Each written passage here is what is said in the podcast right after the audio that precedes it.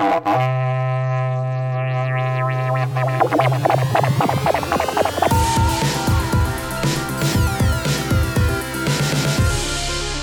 magnética.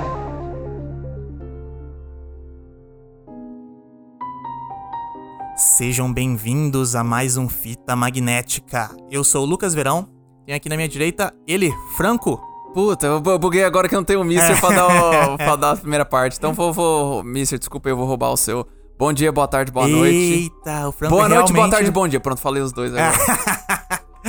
E hoje a gente também tem um convidado especial aqui na. Um, é da casa já, né? ah, sim, com A certeza. gente tem ele aqui, o Irgão. Salve galera! É isso aí, pessoal. Hoje a gente tá com o time menor aqui reunido, Uhum, porém é um time especial, porque hoje a gente vai falar da melhor melhor. série de 2022. A gente não tá nem na metade do ano e já dá pra falar que ela é a Sim, melhor série do ano. Facilmente é melhor. Se ela não. Cara, tem que acontecer uma coisa muito absurda pra essa série não ser a melhor do ano até o final do ano, cara. Então, a gente, eu, tava. Na verdade, eu ia até comentar com vocês que, É. tipo assim, tem alguns candidatos bons. Tem, isso é verdade. Mas assim, mesmo que eles cheguem lá, mesmo que eles cheguem a passar, eu, eu- até que eu comentei no, no vídeo meu que eu fiz no YouTube, eu acho que essa série, no mínimo, termina top 3, top 5 do ano. Sim, fácil. fácil, Mínimo. Fácil. A gente vai ter, é que a gente vai ter umas grandes produções também, né? Sim. A gente vai ter Senhor dos Anéis, vai ter nova É. Game of Thrones, vamos ver o que, que vai dar essas paradas. Mas eu acho bem difícil. Eu vou falar pra vocês, eu acho bem Só difícil. falo uma coisa, eu acredito no Ben Stiller. Sim, E o que que a gente vai falar hoje? A gente vai falar sobre ruptura. E aliás, é engraçado eles serem traduzidos como ruptura, né? A Apple tá traduzindo todos os, É. os, os títulos deles que estão chegando agora. Os- até o ano passado, ano retrasado, tava vindo tudo com nome inglês. Sim. Agora tá vindo tudo com nome traduzido. Teve depois da festa, é, Severance virou ruptura. Ah, é, tá. tem É, mais eu- uma lá, esqueci agora, mas que tá com o nome traduzido também. Uhum. Então eles estão começando a traduzir. Achei uma técnica interessante, porque é, a gente já tem Netflix há 10 anos aqui e os caras não estão traduzindo, né? verdade. Exatamente. E é um jeito bom pra atrair, eu acho, né? Pelo menos, um jeito bom pra você atrair público nacional, né, cara? Você botar o nome Depende. A, a impressão que eu tenho é que depende muito do nome, né? Porque, por exemplo. Por exemplo, a da Apple TV, For All Mankind, eu acho que poderia ter traduzido. Podia, porque é um nome que pra gente não É. traz nada, né? Severance, tipo, uma coisa é. Caramba. é- eu Vou usar o exemplo lá de de uma série que eu tô aqui, eu tô, tô pra terminar, aliás, na HBO Max. Tokyo Vice. Sim. É um nome fácil de falar no- em, em português e você, tipo. E não- Tóquio é Tóquio. É. Tá, tá escrito com KYO, Tokyo, mas você Exatamente. sabe que é Tóquio, né, é, cara? exatamente. Agora, por exemplo, Severance, tipo, É, Severance é complicado. No né? inglês, assim, pra quem sabe, tem Sim. um, tem um som massa, mas assim, se você traduzir pra ruptura, cara, tipo, vende a série na, muito mais Muito fácil mais pra fácil. você É, manter e, o e pra indicar inglês. essa série, várias vezes eu falei o nome. Ah, assiste Severance. Aí galera, ah, Severance. É, exatamente. Aí você tem que. Não, é ruptura. Procura por ruptura, que você vai achar também, então é legal. Sim. Sim, Nesse exatamente. caso, acho que foi uma tradução feliz. Foi, exatamente. mesmo. Ó, mas antes de começar o episódio, vamos mandar um abraço aqui pra quem Hum, compartilhou o sim. nosso episódio lá no Instagram, Opa, né? esse teve alguns Postou aí, nos né? stories, teve alguns. É, vamos mandar um abraço pra Raíssa Assassini, Opa. arroba Assassini. Abração. Abração aí. Pra Rafael Richard Jr., Ah, tá sempre sim. ouvindo nosso episódio, Com certeza. compartilhando. Grande E também para o Breno Verão, arroba Brenoshenko, compartilharam. Abração pros três aí, pessoal. Grande Breno.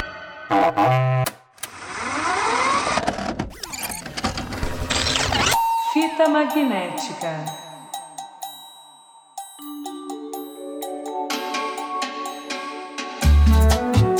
Mas vamos lá, vamos falar de ruptura. Começando aqui uma parte, uma parte para explicar pra galera que ainda não viu o porquê que eles têm que ver essa série. Uhum. Por que que ruptura, por que que tá todo mundo falando? Por que que do nada começou a explodir essa ruptura? Sim. Tá todo mundo falando por que que, é por que que ela é tão boa? Opa, então vamos primeiro, certeza, vamos lá. pra falar por que que ela é tão boa, primeiro a gente tem que tentar dar uma explicada aqui basiquinha, né? Meio rápida. Qual que é o conceito da série, né? Uhum. E o conceito da série, cara, é um negócio que, tipo, é, na hora que eu vi a primeira vez, no trailer da série, eu já falei assim, mano, isso aí tem pano pra manga, hein? Isso, Sim. aí, isso aí vai dar bom. Foi Por mesmo. quê? É uma empresa, é uma. Como que você falou que é a área da empresa? Supostamente biotecnologia. Isso, é uma empresa de biotecnologia. E ela cria um negócio que põe na sua cabeça, tipo um chip, né? Parece uma cápsula, né? Parece um, um negocinho assim, põe, põe no seu cérebro, que vai repartir suas memórias. É uma, é é uma iniciativa que eles estão fazendo dentro da empresa. É, sim, é o mas é uma, no- tipo é um- é de- uma novidade, é algo Sim, novo que é, eles criaram. Aham. Quando você entrar no seu serviço, você vai esquecer suas memórias do lado de fora, da sua casa, da sua família, etc. Uhum. Então você vai trabalhar sem precisar se preocupar com as coisas que acontecem do lado de fora. E quando você sair do serviço, você esquece tudo que aconteceu no serviço e pode focar na sua vida pessoal. Sim. Uma maravilha? Que coisa linda, É, não, maravilhosa. fa- Todo fácil, mundo né? poderia aceitar fazer isso, né, Opa, cara? Quem, quem que não passa raiva no serviço, né? Quem que Aham. não chega em casa e fica pensando com raiva do- das coisas do serviço e, e ansiedade, etc. Dor de cabeça, e também quem que não tá trabalhando e começa a pensar nos problemas de casa e, né, e começa a ter problema. É verdade. Parece tudo uma maravilha, mas aí você vai assistir a série e não é simples assim, né, cara? Sim. Nem o É pouco. muito complicado. E aí eu acho que uma das coisas principais aqui que a gente pode falar, que, que é explorado na série ali, que é algo que você não pensa quando você pensa nessa situação, que é quem trabalha, o seu eu que trabalha, que tem as memórias do trabalho, ele nunca sai do trabalho. Exatamente. Quando você sai do trabalho, ele volta pro trabalho, porque ele só vai acordar no outro dia quando você voltar pro trabalho. Sim. Então a vida inteira do cara É dentro, no daquele, do trabalho. dentro daquele escritório ali. E é, Isso, isso foi uma parada que me pegou pesado. Pra assim. caralho, pra porque caralho. isso me dá uma sensação. Aliás, dando só um panorama geral ainda sobre. Sem entrar muito em spoiler, que a gente vai entrar em spoiler mais pra frente. Isso, exatamente. Mas assim, a série, ela. Se você não gosta de, de séries claustrofóbicas, talvez você vai se incomodar um é pouco. verdade. cara, Porque tem, ela é, uma série que ela se passa muito dentro do ambiente do escritório. É um ambiente que foi construído meio que pra ser claustrofóbico mesmo. É um Total, ambiente total. complicado de entender. Ao mesmo tempo que ele é super clean, ele não tem nada, tudo branco, não tem placa. É uma sala gigante com quatro pessoas dentro. É, Desnecessariamente grande, né? desnecessariamente grande. Correção, ô, ô, Igor. Tem uma plaquinha pequena pra sala de descanso. Tem uma, uma sala de descanso que a gente vai depois explicar o que, que é É, esse verdade. descanso. E então, assim, ela é uma série que, dentro da empresa, ela te gera uma coisa ruim. E aliado a isso, Uhum. tem esse conceito que o Lucas falou, que é o cara não sai da empresa. Ele Sim. sai e ele entra no elevador, fecha o elevador, Ele troca de memória, né? troca de Sim. memória, mas, mas a pessoa que tá dentro, que eles fazem uma diferenciação V- dos dizer que- internos e dos Vamos dizer que tem o externos. Irgão e o Irguinho. Irgão e o o Irguinho, Irguinho. que vive dentro do serviço, na hora que ele vai sair do elevador, vira o Irgão. Então o Irgão vai pra casa. Só que nesse momento, beleza. eh, colocando Ele numa apaga, né? timeline, o Irguinho parou ali no tempo. É. É tipo fazer uma endoscopia. Exatamente, ele entra é, em coma, né? verdade. Você tá ali, aí você tomou uma, uma- uma- a, a droguinha ali da, da endoscopia, você Ah, apaga e acorda e corta aquele tempo. Não é igual É. sonhar, que você É, tem um ele não tempo. sonha, você tem uma é, noção de tempo. Para ali o tempo e quando você acorda, você volta naquele mesmo ponto. É. Então- que é o Irgão, que do lado de fora foi pra casa, dormiu, etc. Coisa do dia, Exatamente, veio pra é. trabalhar, chegou no elevador, aí o Irguinho acorda de novo. Então pro Exatamente. Irguinho, ele entrou no elevador e saiu do elevador direto, tá Exatamente. ligado? E é muito o cara é, tá preso nisso, né? E é engraçado porque, tipo assim, quando eu vi o trailer e quando eu tinha lido o conceito da série, antes de assistir, eu não tinha parado pra pensar que isso basicamente cria duas versões de você. Exatamente. Porque eu ficava assim, ah, me- é memória, às vezes a pessoa. Eu não sei. Sabe, sabe quando é só, só quando você assiste ali no primeiro episódio, quando você entende o que, que é que realmente acontece quando você tem essa divisão com a personagem lá que aparece? Aham. Você fica assim, caralho, são duas versões e, e é isso que você falou, meio que vocês falaram assim, cara, é você entrar no elevador e você acorda, você tá de volta no- na porra do trabalho, pra quem, tipo, aqui pra, pro que mora no trabalho ali, né? E, aí- e aí é louco que a série, ela começa com esse plot, assim, isso, isso tudo que a gente meio comentou meio que o primeiro episódio. Uhum, sim. Porém, ela vai escalando, cara, escalando. É. E, tipo, ela vai apresentando mais conceitos, mais ideias depois, que a gente vai comentar um pouco mais pra frente. Mas quando você chega no final de temporada. E é- assim, é uma série que ainda tá rolando, né? É uma série que não Sim. fechou nada, teoricamente. A gente tá só na primeira temporada. Mas quando você chega no último episódio, parece que já aconteceu tanta coisa Sim. desde aquele início, tá ligado? Então eu acho que. E ainda tem tanta coisa pra acontecer. Com certeza, com, com- certeza. Isso que, E aí- eu acho que massa. né? Tra- Tipo, traçando referências aqui pra quem não viu e pra pra você ter um, mais um motivo pra você ver, eu acho que pra quem gosta de mistério, é uma Uhum. coisa meio. é- é- eu acho que Lost seria o, o mais clássico de falar, assim, porque Lost foi o- a série 100% sobre mistérios, né? E que Uhum. sim. ia construindo, etc. Porém, acho que mesmo se você não gostava de Lost, é bem possível que você vá gostar de Ruptura. Uhum. Porque, primeiro, que Lost era uma coisa um pouco mais ação e aventura e tal. E o Ruptura não é isso, é uma série mais séria Uhum. e bem mais focada ali na, na- na- nessa história de o drama. E, e- e é, é meio bizarro. Chega a ser quase um terror psicológico, né? Exatamente. Sim, E exatamente. aí, e aí eu, eu colocaria também como comparação uma outra série, que inclusive foi a forma como você falou, ah, essa série é tipo Mr. Robot. Que ela tem uma. Ah, vibe lembra- Mr. Robot no sentido lembra psicológico de você tá meio confuso ali. Tem, tem uma certa intersecção das duas. Sim, então, se exatamente. você assistiu Mr. Robot e gostou, provavelmente você vai gostar de, de Sem Severance contar, também. sem contar que Mr. Robot era um thriller psicológico, né? Aham. Tipo, É, tinha, to- tinha todo aquele rolê em volta dele ali, mas o foco era a treta dele com ele mesmo ali. E as questões internas, né? Tem uma outra. Tem um. Assim, a- acho que a melhor comparação que eu vi. É. e- Ele, é, tipo, pra quem gosta de ficção científica, no estilo do, do- daquele autor famoso Philip K. Dick. Sim. Cara, é, verdade. que, que é tipo assim, uma ficção científica que ela não é assim, aquela, não é aquela coisa grandiosa. Geralmente ele gostava muito de pegar esses conceitos Ele- ele muito trabalha bem o conceito, únicos exatamente. e tipo assim, coloca na sociedade e Aham. como isso, como isso lida com como o ser humano lida com eles e tudo mais. Cara, assim, eu não sei se todo mundo lê, lê o livro dele, mas assim, não, mas lembra não precisa ter lido, porque o Felipe Kadik tem uma caralhada de filme que é adaptado bem de, lembrado, de filmes dele. exatamente. Aliás, De livros dele, desculpa. acho que o Minority Report é dele, não é? É, sim, então, ó, peguei uma lista aqui com Aham. é, adaptações, filmes de adaptação do Philip K. Dick. Você tem Sim. Blade Runner. Beleza, Blade Runner é um pouco mais underground, não é tão popular. É. Mas esse tem Vingador do Futuro, aquele do Schwarzenegger, que é do caralho. Sim. Minority Report. É, Os Agentes do Destino, que é um com o Matt Damon, um pouco mais recente, também é uma vibe sci-fi, ah, meio é verdade, louco assim. né? Meio O Pagamento, que é um com o Ben Affleck, que também envolve Nossa, memória. esse filme é massa, velho. É massa pra caralho. É, é o cara. É, é muito parecido, porque é um cara que. Faz Engraçado, é uma boa referência. É, ele assina um contrato pra trabalhar numa empresa. Ele vai trabalhar até o projeto ficar pronto. É um projeto grande, fodão. Uhum. Só que no final do projeto eles vão apagar a memória dele. Ele vai esquecer desses Uhum. tempo inteiro que ele trabalhou na, ne- nessa empresa. certo. Então ele entra pra trabalhar. E também é uma injeção, se eu não me engano, É. que ele botam na cabeça dele. Caramba. E aí ele toma a injeção, aí dá um clarão, aí ele acorda, passou dois anos. E ele trabalhou já, tá ligado? E daí, só que aí, aí ele recebe uma puta grana, etc, né? Só que aí é claro que o filme começa a partir disso a dar merda, porque a fita que ele tava trabalhando era toda errada. Sim. Então até tem um pouco de ligação, cara. Realmente, é, é muito boa essa referência que você fez do, do, do Philip K. Dick, porque são conceitos de ficção científica, É. porém aplicados de um jeito muito interessante de você ver, um jeito meio thriller, assim, né? Meio realista, assim. é, mas pé ela- chão, apesar que- de ser uma ficção, é uma ficção mais na parada de conceito e não tanto no naquele mundo viajado e Isso, futurista. futuri- não, é, é. tipo como algo que podia ter acontecido daqui cinco anos, tá ligado? Exatamente. É, bem próximo. É, é uma ficção científica, no- sendo um pouco mais rasteiro, nível Black Mirror. Black Mirror, Black Mirror Isso, é uma ótima é outra comparação. comparação boa é uma outra fazem, né? comparação, É é, Black verdade. Mirror. Re- Realmente, eu acho que ela não é tão é, bleak, seria, como seria bleak em português? É, ah, é aquela coisa Negócio arrastada, né? opressivo. É, opressivo. É, é Negócio tipo brutal, assim, não é, É, tão não é, é que pesado Black Mirror, no geral, se você assiste, se vocês assistiram Black Mirror, vocês sabem, a maioria dos, ter- dos episódios termina com uma desgraça, né? É só Termina, você trágico, termina no é. chão, Uma trágico. porrada é. mesmo. E eu acho que o Ruptura tem bastante disso, mas não é 100% isso. É, o que eu falo tem que parece Tem um muita pouco- coisa humana também. Sim, ali, né? exatamente. É, o que eu falo que parece um pouco é porque explora conceitos que são mais realistas, igual o Frank falou, e, e tem uma, uma certa perspectiva de não que vá acontecer, mas existe uma certa possibilidade de daquilo ser cogitado Total. por alguém, Sim, entendeu? exatamente. Se for possível, Se for alguma possível, empresa vai criar. Alguém vai querer É. fazer isso, é. Mas é isso aí, cara. Ó, não, é sério. Se você ainda não viu Ruptura, vai lá ver, porque agora vai começar a nossa área cheia de spoilers aqui, É. cara. Porque a gente tem muita coisa pra falar dessa série. Muita coisa. E assim, ó, fica, fica a dica, assim, pra quem tá...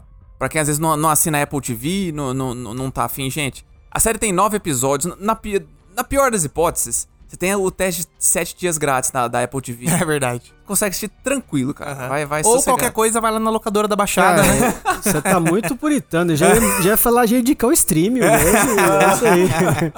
É, mas é isso aí, que pessoal. Assistam que lá que manter, agora a né? gente Não, vai mas tá começar... certo. Assinem, assinem a Apple TV porque tem muita coisa boa lá também. É, tem uma, Sim, muita coisa. a Tá, gente, a gente tá, tá pra lançar um episódio, a gente tem que fazer esse episódio, Franco. A gente Sim. tem que fazer um episódio sobre os streaming. Ah, Aí é a gente verdade, vai, né, vai dar uma Pior, resumida né? na história dos streaming e falar qual que estão compensando, porque realmente a Apple TV tá, tá de parabéns, cara. Então, Tá mandando bem ou mesmo. vai lá na Apple TV, ou vai na locadora da Baixada, dá um jeito, assiste essa série e agora a gente vai começar a falar com spoiler aqui, porque tem muita coisa pra falar dessa série.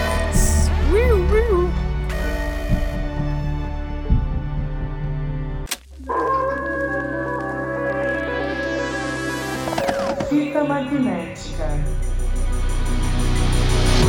Cara, a primeira coisa que eu queria falar dessa série com vocês é sobre meio que a estética, a criação de universo dela, porque é um negócio muito absurdo, cara. E simples, se Sim. você parar pra pensar. Porque você tem a maior parte do, do- da série focada no, no escritório. Uhum. Porém, aquele escritório, ele parece de outro mundo, não parece? Não, total. Aquela vibe muito clara e sempre com uma cor muito definida, com verde, assim, e o outro ambiente ele tem só um azul com um branco. Sim. E me parece muito inspirado naqueles é, sci-fi é, dos anos 70, tá ligado? Então eu acho que é meio que uma mistura até de estética, assim, porque ele tem algumas coisas que são meio corporativismo anos 2000, sabe? Tipo aquele lugar que eles vão pegar papel ali, que é geralmente onde eles conversam. É muito uma, uma cozinha de escritório Sim, que sim. você já viu na Total vida. tá branco, ligado? tudo- tudo é, tudo branco, ele branco. tem- E, É, e eles uns folder, assim, de, de, de organização. E eles né? fazem umas misturas é, de tempos que eu não sei.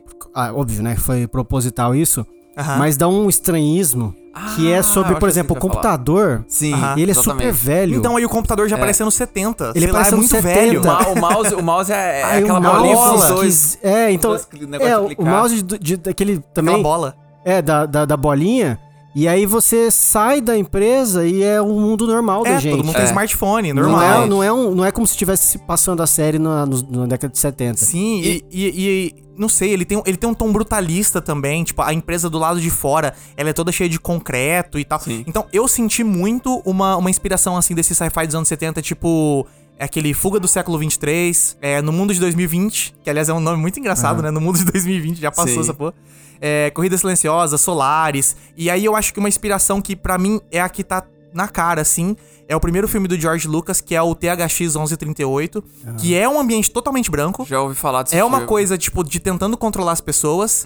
E também tem, tipo, aqueles computadores igual. Sabe a hora que o Milchek no final lá, que ele tá segurando os dois bagulho? E tem os, os computadores meio com luzinha, umas coisas muito dois- me- velhas. Me, lembra, assim. negócio- me, me lembrou 2001. 2001, Odisseia no Espaço. Exatamente. Então, essa me- tem muito essa estética. Então, tipo, eu acho que eles puxaram muito disso, misturando com uma coisa mais moderna nos 2000. Então, eu acho Sim. que eles, apesar de se inspirarem bastante é, nessa vibe retrô, ele também é bem original também, tá ligado? Sim, Tipo, sim, eu acho que o visual de, de, de ruptura agora é um negócio que vai ficar marcado fácil nos próximos Sim, anos. assim, é muito tá característico, né? E- Ficou muito característico. Uma coisa que eu acho massa também que eu ia comentar, que tipo assim, todas as salas ali, pelo menos as, as, as principais, por mais que elas tenham esse, esse estilo brutal, é, que você falou, brutalista, um negócio Sim. muito mi- minimalista, assim, Pra caralho também. É uma mistura, né? É, Isso que eu ela- tô dizendo. Ela tem essa vibe 2000, minimalismo, poucas coisas, aquela sala gigante com só um- umas mesinhas no meio. Sim. Mas ao mesmo tempo é tudo tão retrô de estética, tipo, as cores, assim, Uhum. sabe? Não, e- então, que, e aí eu- o que eu acho massa é que mesmo sendo assim, todas elas têm uma personalidade diferente. Tem, uma coisa que eu, fiquei, que eu fiquei chocado que, tipo, é muito difícil você, você manter esse negócio com pouca coisa. Mas, por exemplo, a sala de, de ótica, ótica e design, você consegue ver por conta daqueles negócios que parece, parece, parece uma, uma. Como é que fala? Parece uma. Uma gráfica ali dentro. É uma ali, sabe? impressora 3D, parece, É, né? exatamente. Aí a, a comparação com a sala do- dos protagonistas, que é a de, de macrodados. É, Refinamento, refinement. refinamento de, macro, de macrodados, alguma Refinamento de coisa assim. macrodados, acho que é isso aí. E você também tem a sala do da, da, da, da psicóloga da... Nossa, essa é bizarra. É, sabe, tipo assim, tem um- são, são pequenas coisas que os caras conseguiram achar aquele balanço ali de manter esse estilo bem minimalista, assim, bem Aham. impessoal. E ainda todas as salas você consegue entender direito de que cada uma é, assim, sabe, o, o estilo, a personalidade Sim. dela. É, é, mas- louco mas o tem, tem uma detalhe- unidade, né? Entre, tipo, elas são diferentes, mas são iguais. É, Você consegue exatamente. ver o que conecta elas, assim, né? É, o detalhe é que. Isso é uma parada que eles se perguntam também. Que é, eles não sabem exatamente o que eles fazem ali. É, Sim. bizarro, Então, é bizarro. Assim, esse sensacional. refinamento. se você escutou esse termo refinamento de, de macrodados e não entendeu, eles também que estão trabalhando lá não sabem o que, que é isso. É. É Isso é uma parada número, é o que, que, é o que é bizarro. É, na, na prática, o que que é? Ele, são um monte de números aparecendo e aí meio que você tem um feeling de que alguma coisa tá errada ali e você arrasta aquilo pra algum lugar. É meio isso. Uhum. Então é um negócio psicológico de, de- da sua reação sobre os números, mas na- pelo menos até agora não ficou muito claro o objetivo de fazer isso. Aham. E aí, isso, isso torna mais bizarro ainda, porque Uhum. eles estão ali de uma forma super devotada, trabalhando e tudo mais, e querendo, né? Alguns ali, não todos, mas é, querendo fazer, produzir e tudo mais, sem saber o que vai produzir, cara. Sim. Sim. Isso é uma parada, inclusive, sobre a, a relação de trabalho que acontece ali É, dentro. é o né? que eu ia falar. Isso pra mim é uma crítica direta ao trabalho, porque no geral as pessoas tão, não, não têm um propósito pra trabalhar. Tipo, tanto faz o que você tá trabalhando. Eu acho que a série ela pega bem nesse subtexto Aham. de, de você é, colocar o trabalho como algo é, Mono, monótono, repetitivo. repetitivo, O autor e que você disse- não tanto faz o que você tá fazendo, tá ligado? É, o, sh- o showrunner é ele falou que, é que ele, que ele colocou, que ele colocou como, como as experiências que ele teve já em escritórios assim de larga escala, sabe? Esse, esse trabalho robótico que ele já teve que fazer. Hum. É, robô, ele cara, trouxe é robô, isso pra- exaustivo, velho. É. Não, Exatamente. e, e o próprio conceito, né? Se você parar pra pensar, é, a ideia da, da ruptura, ela acontece a partir do momento que você quer isolar coisas. Hum. Então, você deve. Se você não viu a série, você deve estar imaginando. Se você não viu a série e tá até Não, agora aqui já tá com, com spoiler. e tá né? até agora aqui, para agora e vai ver. Mas, se quiser tomar spoiler mesmo assim, as pessoas elas têm alguns traumas ou aconteceram algumas coisas na vida e elas, por isso, elas eventualmente querem, aceitam fazer o processo de ruptura pra isolar Uhum, aquele tempo, Sim. né? Então, pra você passar um tempo sem ficar vivendo aquilo e tudo mais, isolar, de, certa Sim, forma sim. separar em duas pessoas. Aham. Só que uma parada que é interessante é que eles consideram um tempo nulo exatamente o seu tempo de trabalho. Sim. Ou seja, você vai isolar um pedaço da sua vida que é que deveria fazer parte da sua vida É. de uma forma mais intensa, mais assim. é, o trabalho não deveria ser só uma obrigação, Uhum. não deveria ser só um momento que você chega lá, gasta o seu tempo e vai pra casa. Né? A relação de trabalho que é mostrada no, no, no Severance é exatamente dessa forma. Você acorda, faz as suas coisas na sua vida ok, normal, e aí você vai pro trabalho e, e não quer lembrar daquilo. Exatamente. Aquilo não pode fazer parte da sua vida porque você não quer. E é lembrar daquilo. bizarro porque o- a gente tem esse pensamento ruim quanto o trabalho. No geral, as pessoas não gostam de- do seu trabalho, né? Pouquíssimas pessoas no mundo trabalham com o que querem e ganham bem, etc, né? E são felizes com isso. Sim. No geral, você trabalha porque você precisa. Mas o trabalho é grande parte da sua vida. Você passa um terço do seu dia no trabalho, tá Aham. ligado? Exatamente. E é- é um, é um grande tempo, quase todos os dias da semana, 5 por 5 por 7. Então, é um exemplo que eu posso citar aqui. Eu conheci o Irgão há muitos anos. É porém, a verdade. gente só virou muito amigo depois do trabalho. Depois do trabalho, E é. beleza, cada um fazia suas coisas, era um trabalho, a gente, né, etc. Mas a gente. O, o- a amizade de, de trabalho é um negócio muito forte. Sim, isso, isso é muito exatamente. focado na série, né? É. Você tem no final da série, né, principalmente, os quatro estão muito unidos Sim. entre si ali, tá ligado? é verdade. Que é uma coisa que realmente acontece, cara. Você passa horas da vida com essas pessoas. Não Uhum. tem como, assim, você. Você pode até, né, se for uma empresa grande, etc. Você tem um cara que você não gosta, que trabalha em outra área, etc. Mas, cara, no- na mesma sala, tá ligado? Tipo, no geral, você acaba convivendo com todo mundo de um jeito pacífico. E pessoas selecionadas acabam virando grandes amigos, assim, tá ligado? Sim, Não, exatamente. e, na, e na série isso deixa a relação deles. Isso é muito, muito louco, né?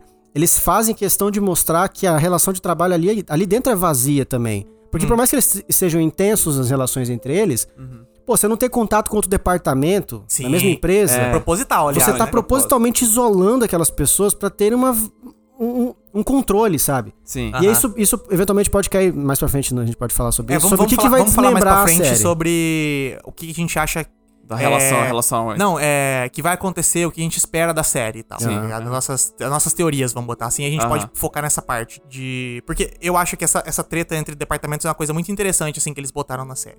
Mas voltando aqui um pouco pra estética, só pra fechar o que eu queria falar da, da estética da série, vi- visualmente, assim, ela, te- ela tem um grande choque, né? Você vê as cenas internas e as cenas externas da série, elas são Sim. muito diferentes. Parecem até Muito. dois filmes, duas coisas separadas, tá ligado? Então, dentro da, da empresa, da Lumon. Primeiro que não tem janela, que é o que o Gong já comentou, que é muito claustrofóbico, é um bagulho sem Aham. janela, você é tudo branco, você... Parede branca. Parede Muitos é, corredores, muito, muito. Os corredores que é um labirinto do caralho, né? Nossa senhora. E é tudo muito confuso, assim, tudo muito proposital. Dá aquela sensação de, de, de claustrofobia e de, de thriller psicológico mesmo, assim, sabe? Então, é, o lado de dentro é como se fosse um filme de terror do Christopher Nolan. Tem uma Que cena. é tudo meio azulado, esverdeado, tá todo Aham. mundo de terno. É... Cara, Aquele um- ambiente brutalista, tudo muito, muito bizarro, assim, tá ligado? E do lado de fora, eu, eu senti, pelo menos, que é um terror estilo Get Out, cara. Que é uma coisa meio desoladora. Você tem neve, você tem aquele cara sozinho numa cidade, tá ligado? Sim. É quando ele anda nas ruas, as ruas parecem vazias, tá ligado? A maioria das tem- cenas se passa à noite, assim. a maioria eu- das cenas se passa à noite. é. Então, tipo, apesar dele ter um visual mais quente, tá ligado? Ele não é azul e verde igual é dentro da Lumon, ele é mais avermelhado, mais Sim. quente. Ainda assim é desolador. É um negócio que você sente fora de tom, assim, tá É. ligado? E daí eu, eu, eu senti também uma vibe muito que sempre que tá do lado de fora. Tem muita natureza, tem muita árvore, apesar delas serem secas, né? Uhum. Que tá aquele inverno brutal rolando ali. E na- dentro não tem árvore em nenhum lugar. A não ser na sala da psicóloga, tá ligado? Que ela tem uma Ah, árvore é gigante lá, verdade. assim, na salinha É. dela. Então eu acho que os caras criaram essa série com uma uma ideia na cabeça muito, uma visão, uma ideia, não, uma visão na cabeça muito bem definida, cara. Sim. Você, você consegue ver claramente que tipo tudo ali é proposital, tá ligado? É muito foda, cara. Pô, o- absurdo, mano. E o que eu acho louco é porque, tipo assim, voltando pra esse, né, pra esse negócio de, de comparação, você falou, a, a- fotografia das, da- do, de fora pra de dentro, eles são diferentes, mas você não tem aquele choque do tipo assim, parece duas séries diferentes, sabe? É, Elas sim, casam sim. de alguma, tipo Elas assim, casam. elas casam bem e isso, de novo, é um outro balanço muito difícil de fazer, porque... Mas acho que é porque é uma escada, cara. Você vê o Mark, sei lá, na casa dele, que é tudo um pouco padrão e tal, assim. Sim. Na hora que ele chega na Lumon, já é um ambiente brutalista. É. É uma coisa um pouco nosso mundo, mas já vai destoando. Aí Aham. ele entra dentro ali, tem aqueles corredores, daí ele entra no elevador e tal. Então você meio que vai descendo pro inferno, né? Pode ser. Você vai, é. vai numa quando escada, vai voltar, assim. É, ou quando vai voltar também, você chega a ver ele saindo do, do- Quando ele tá saindo do trabalho, ele sai do elevador, volta pra aquele ambiente ali da, da- do prédio salinha. principal. É, tem aquela salinha, o changing room É, dele que ele- ali. que ele troca, ele que tira- no início, principalmente no início da série, você vê muito aparecendo essa cena, que eu Sim. acho que é pra você não ter esse choque tão grande entre É. dois dois universos. Porque mais pra frente, quando você tem o Mark interno e o Mark externo num corte meio seco, é tão diferente assim, né, cara? Tipo, principalmente quando o Mark tá na casa da irmã dele. Que a casa da irmã dele talvez seja um ambiente mais quente, assim, que você É, vem, né? com- Mais aconchegante. tudo Cara, luz amarela. Isso, isso é é. interessante que você falou. Eu tava pensando agora aqui. E parece que até a direção é diferente na forma É. de cortar quando tá fora e quando tá dentro. Quando tá dentro, é, a- pra acho que talvez pra dar um pouco mais de noção de claustrofobia, parece que as cenas se estendem mais, eles andando nos corredores e não precisava ficar tanto. É, exatamente. Aí aham. você tá andando ali e, e vai, segura atrás, e aí vira no corredor e vira no outro. Tipo assim, caralho, cara, sai desse lugar logo. É, sai, é, eu pra te deixar daqui. agoniante, né? E quando tá fora, não tem muito isso, né? Não tem muito essa segurada durante muito tempo, assim, pra dar a sensação de claustrofobia. Parece que fora tá aberto mesmo, mas tá agoniado, tá ligado? Tipo, tá, tá triste. Tá triste, exatamente, E porque dentro daí é você o tá, você tá né? livre, entre aspas, mas preso de uma gaiola que a É. direção tá te mostrando ali, É. né? E aí, porra, tem duas pessoas que eu acho que a gente tem que destacar muito aqui. Que é a diretora de fotografia. Sim. Que, aliás, ela, ela não quis fazer esse- essa série porque ela gosta de trabalhar com luz natural e com cores e Uhum. com coisas assim. E aí o Ben Stiller chegou falando pra ela, não, vai ser um ambiente totalmente fechado. um ambiente e a branco. maior parte vai ser lá dentro. Daí ela falou, cara, eu não tô afim não, hein, tal. Aí eles mostraram, ele mostrou umas ideias que ele tinha, umas referências, e principalmente um livro lá, que aliás tem umas fotografias excelentes. Acho que vocês viram, né? Eu postei no, no, no Twitter. Aí você mandou, é. E, cara, é. Aí ela bateu o olho naquele e falou: Não, entendi, dá pra gente criar um bagulho diferenciado cara. aqui. E você vê a direção do Ben Stiller, cara, é Cara, surreal. cara. absurdo, É surreal. muito é surreal, muito cara. foda. Não tenho o que dizer. Eu tenho É- que- até, você, você mencionou, você mencionou esse negócio da. Até. Devo, não queria ser muito técnico nesse, nesse ponto, assim, mas quando eu tava fazendo meu vídeo, não, não teve como não notar. É, esse negócio da, da diferença de fora e dentro, até na questão de, de, de enquadramentos.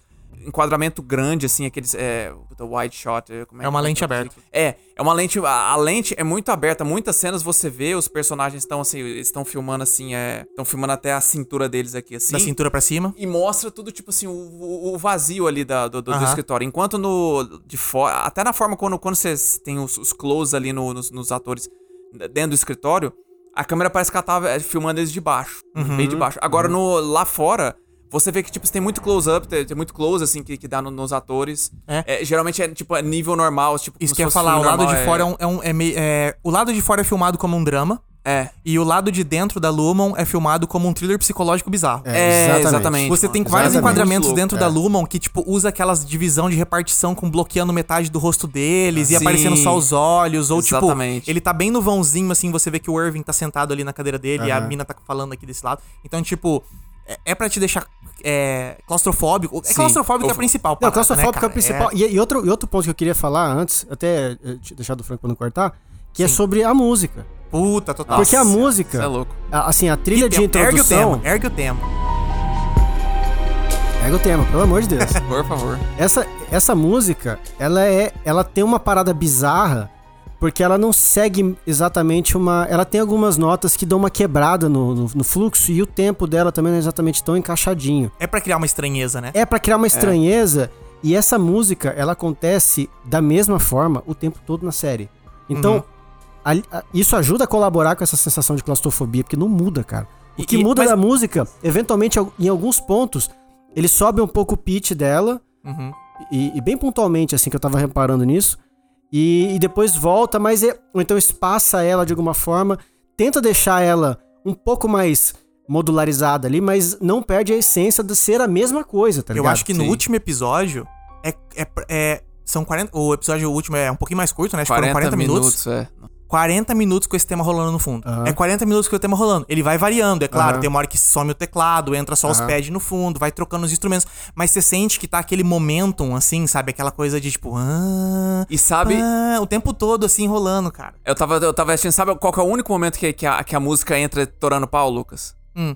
É na cena que a. A senhora Ah. Cobel. A, a senhora Cobel, ela tá correndo e ela entra dentro do escrito. Ela, ela entra no, é no- no Cobel ou- estacionamento. Ou, ou Harmony.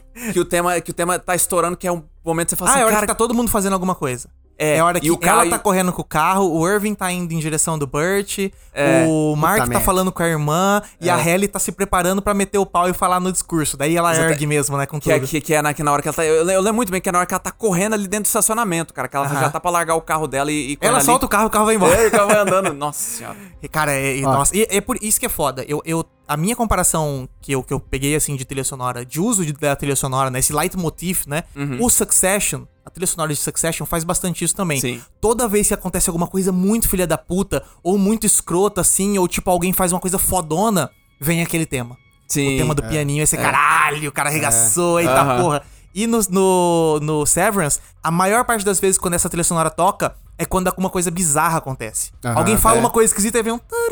Aí você, É. eita, esquisito, É. tá ligado? Você sente, você sente uma estranheza. Aham. E ela é muito bem usada, cara. A trilha sonora que eu ia comentar pra você. Acho que eu já comentei com vocês dois aqui, que é, é Ah. a que eu via mais, mais próxima, acho que você deve lembrar disso aí, Lucas. É, cara, é um, é um filme do, do, do Coppola que passou despercebido por muita gente, porque Hum. ele saiu no. Cara, o Coppola era na época que o homem tava. O homem tava. Na, na época do- dos poderosos chefão ali. É, ele, ele, tinha- ele tava transcendendo, cara. Aham. Porque o- ele fez o Poderoso Ele lançou esse, esse filme junto, no mesmo ano do Poderoso Chefão Parte 2, que Hum. foi que tomou a discussão. É um filme chamado A Conver- The Conversation. Eu Uhum. não lembro qual que é a tradução em português.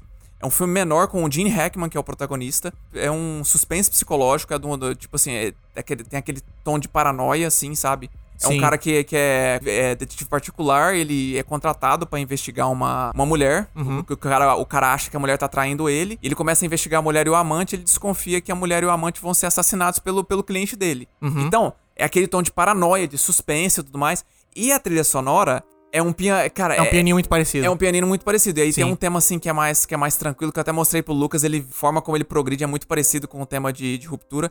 E eu não tenho dúvida nenhuma de que o compositor ele É totalmente inspirado. é, É, totalmente ins- inspirado. Você vê que assim, o. no- o- Vamos dar uma subida aqui na, na trilha sonora pra vocês ouvirem.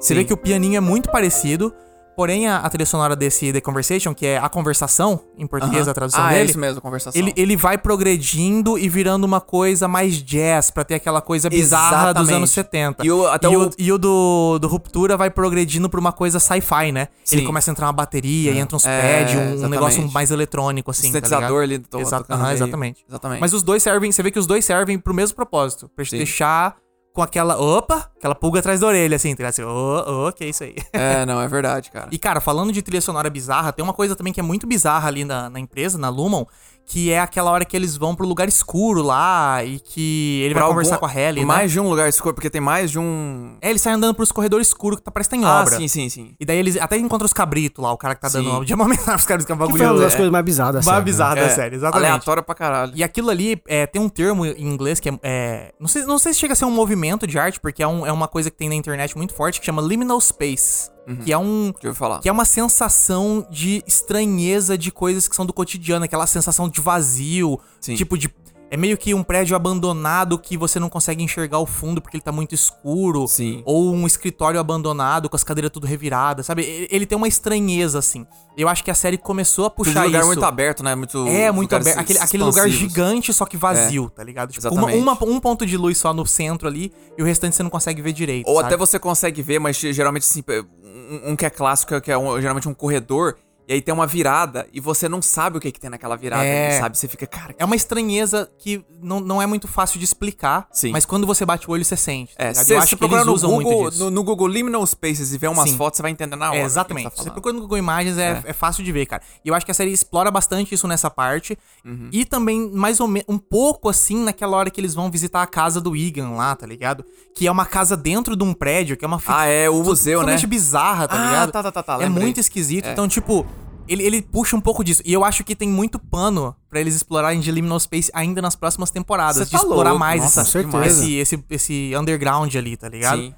E aí, fala, aí pra, pra fechar aqui, né? Pra fechar essa parte sobre parte técnica da, da série e focar na história mesmo, a gente tem que bater palma aqui pro Ben Stiller, Cara, que dirigiu os episódios. Que, fudido, pra quem não sabia, o- né? O Ben Stiller é um diretor e é um puta diretor, assim. Sim. Uhum. Já faz tempo que ele faz umas coisas fodas.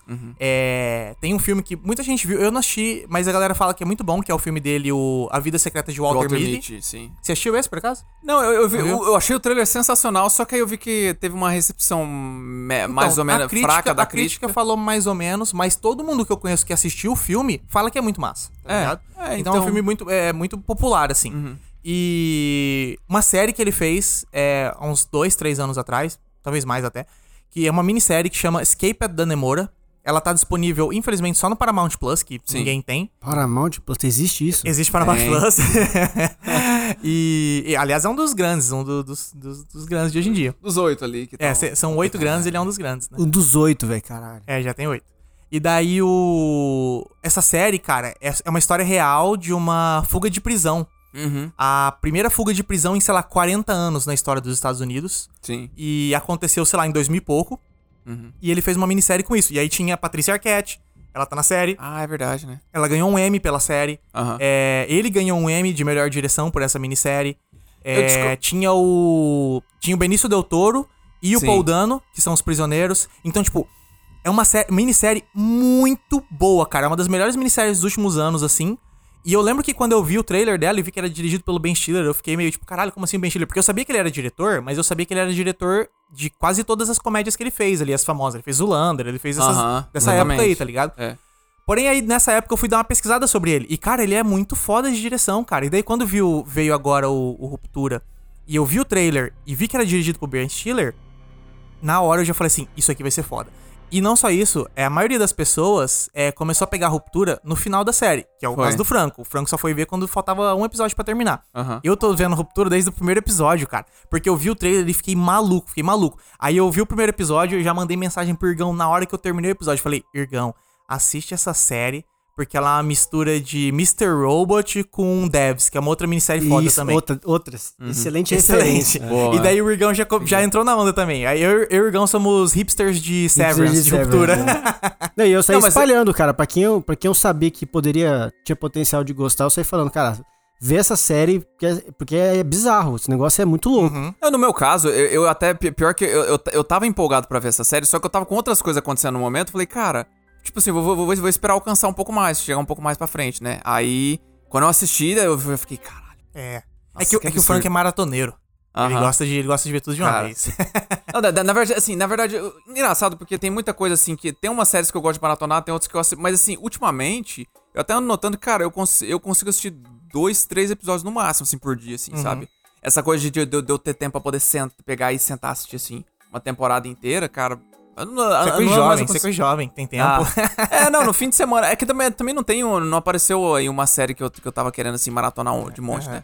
Mas voltando pra, pro, Pro Ben Stiller. Do Ben Stiller, cara, é muito louco porque quando você fala assim já do diretor famoso, você pensa assim, ah, geralmente o que acontece nessas séries, o cara dirige um, dois episódios e aí depois É. passa pra frente. Não, ele dirigiu seis dos nove episódios da, Aham, da, da dirigiu a série. maioria. cara. É muito absurdo. E incluindo aquele episódio. O Ah, melhor, o melhor episódio. Cara, episódio. esse último episódio de da Severance série. é uma das melhores coisas que eu já vi, cara. É tipo, de televisão. incrível, é incrível. É incrível, cara. Incrível. E uma coisa que eu gostei muito, eu comentei com vocês logo depois que eu terminei de assistir, que ficou muito preso na minha cabeça, é como ele usa os espelhos naquele episódio. Você Uhum. tem vários momentos que a câmera dá uma girada de um jeito que você entra no ponto de vista da pessoa, como se estivesse em primeira pessoa, né? A câmera fosse uma a, a visão dela, Uhum. e ela se olha no espelho. E você vê ela olhando pra ela mesma, só que como se ela, né, olhando pra câmera. E, cara, gravar isso é difícil pra caralho, velho. É muito Sim. trampo. Você tem que fazer todo um esquema com, com é, set, re- é, set, Set- flipado, aham, né? reversa- e, é, é, revertido, revertido, ali. né? E mó trabalheira. E eu falei, cara, que trabalheira da porra. E só pra algumas cenas. Porém, visualmente é muito incrível, porque é ele se olhando no espelho Uhum. no mundo de fora. Todos eles, os três que saem, tem um momento que eles se olham no espelho e veem quem eles são do lado de fora, tá ligado? Eu acho Sim. que é muito importante. Então você vê que a direção do cara é muito precisa, mano. Fora- Tudo que tá ali é importante naquele último episódio, velho. Não, Puta fo- que fo- pariu. fo- fora as cortadas de, tipo assim, vai trocando de, de, de ponto de vista e ele começa usando um, um efeito, um efeito de edição que, que usa um barulho que você já ouviu na série que fica. pi, pi, pi, aí troca pro outro, assim. E, e, tipo, pra um episódio tenso, é a melhor coisa. Porque você Sim. fica- assim, meu Deus. É, esse barulhinho, ele, ele é o finalzinho da introdução, né? É, ele, exatamente. ele começa a fazer como se fosse um, um- Como se tivesse uma ruptura uma mesmo. ruptura. É. Aí, aí acaba, né? E, e eu acho Mas interessante. o, o- esse último episódio, só um, só um- Eu até comentei no grupo do, do Whats que a gente tem com a galera aqui. Você tem que assistir ele de fralda, cara. Porque se der vontade de mijar, Nossa, você tá maluco. você tem que mijar ali onde você tá. Porque não tem condição. O nível de tensão que ele consegue construir. Sim. Sim, cara. Você Eu não no- consegue parar de ver esse episódio, Eu cara. tava é na ponta da bizarro. cadeira, tava na ponta da cadeira É o incrível episódio o que- inteiro. o que ele consegue Começou já com rup e o, e, o, e o coisa acordando, já, tá ligado? Direto, não teve É. nenhum.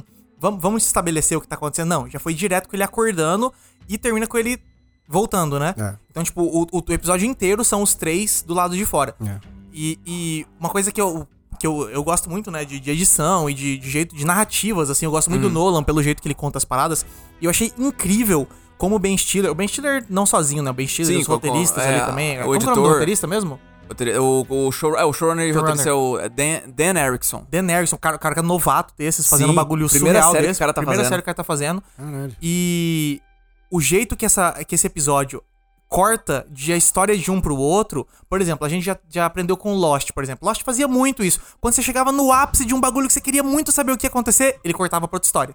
Sim. Porém, é, de uns tempos pra cá, isso foi ficando meio cansativo. Porque quando você tá num bagulho muito interessante, você corta pra um negócio que não é interessante. O famoso tá coito interrompido. que É, exatamente. Só que ali, cara, nesse último episódio, quando o Mark ia fazer uma coisa muito absurda, você cortava pra Halle e a Halle também tava num negócio tava muito num tenso, cara. escalando ali, e aí, todo mundo exatamente, junto. então tipo, elas foram trocando de uma pra outra, só que quando trocava você não sentia, caralho, por que cortou? Eu quero saber o que vai acontecer. É, parece que Porque todo você queria mundo- saber o que tava acontecendo com o outro também. Parece que Sim. todo mundo foi no. Deu um start, vamos. Aí todo mundo foi. Aí os cortes, eles estavam indo, mas todo mundo meio que no mesma, na mesma É, velocidade. Eles iam subir na escada junto, Só que né? em momentos diferentes. Então cortava pro, pro Irving, por exemplo, Aham. que era mais parado, É. mas era uma parada de descoberta dele, dele tá sozinho, dele, do pai dele, porra, morreu. descobrindo quem é Ele tá o com um Irving, né? cachorro. É. E só, caralho, que que é isso, velho? Co- Coitado do cara. Aham. Aí ele tem um insight de querer ver o cara que ele gostava dentro É. da, da empresa. E ele vai, corta pra Hela e se descobre uma parada, tipo, absurda dela. Aham. Aí corta pro Mark, aí o Mark tá querendo falar e a mulher da empresa tá lá. E você É. fica, caralho, que caralho. É tipo assim, o Mark fala sem querer Senhora Cobel. Nossa É, aí corta a cena pra Halle conversando com o pai dela. Aí você, caralho, é. É. tipo, todas as todas as os cortes eram de uma coisa incrível pra outra coisa incrível, tá ligado? Cara, eu- é engraçado. muito, cara, muito foda. Você falou muito esse negócio foda. da, da, da senhora Cobel, pior que, tipo assim, é uma cena que ele já tá. que ela já tá desconfiando. É. E ele fala assim, ele solta, eu não. Tipo, teve poucas vezes que eu tô assistindo um negócio da TV que eu falo alto. Nessa, na hora que ele falou, a senhora Cobel, eu falei assim: Não! não, cara, não acredito. E, tipo, co- acho que a melhor, a melhor forma de exemplificar como é que foi a reação da galera aqui, que eu fui primeira. Eu fui, acabei sendo o primeiro a assistir do grupo, né? Eu assisti logo de manhã. É, o Franco, o Fr- eu tava, eu assisti do 1 ao 8, É. um por semana. O Franco, quando ele viu o 8, ele já viu do 1 ao 9 e me passou, tá Cara, ligado? nossa, não, velho, que, que eu chegou, eu, te- eu, te- eu lembro que eu esperei uns dias ainda que eu, eu terminei o 8, eu falei, caralho, que bom que já tá chegando, que eu tô quase, tô subindo pela parede aqui. Mas aí eu lembro que quando, a- quando o Lucas tava assistindo, acho que foi de noite, ele falou assim, cara, já vou colocar pra tocar. Ele mandou uma mensagem no WhatsApp. E de repente ele mandou algum, falando, comentando alguma coisa sobre o episódio, ele falou assim, Franco, eu tô na metade, eu não sei se. eu- Não, é. Cara, eu não sei se eu vou aguentar. Eu não sei se eu vou aguentar. Aí eu, eu mandei de volta a resposta. Fica tranquilo, tem metade ainda. Cara, a hora que tava na metade do episódio, eu tive que pausar porque chegou comida. Ah, é verdade, foi isso. Aí eu mesmo, mandei é. pro Franco, falei, cara, tive que pausar no meio porque chegou comida aqui e eu tô desesperado já, velho. Eu não sei se eu vou aguentar até o final desse episódio. Aí eu falei, ó, fica tranquilo, tem, tem outra metade ainda. Mas olha, parabéns aqui pro Ben Stiller. Ó, palminhas Stiller, Palminhas. palminhas. Aplausos. aqui, Tá de parabéns.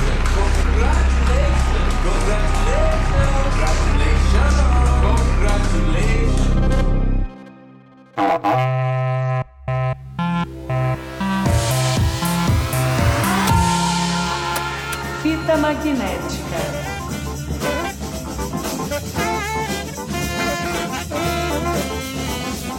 Mas vamos falar aqui da, da parte principal da parada, que é a ruptura. Vamos falar um Certo. pouco da- do plot da história, é, focar aqui na, na, nas histórias da série. E a primeira pergunta que eu queria pra- fazer pra vocês é a seguinte, cara.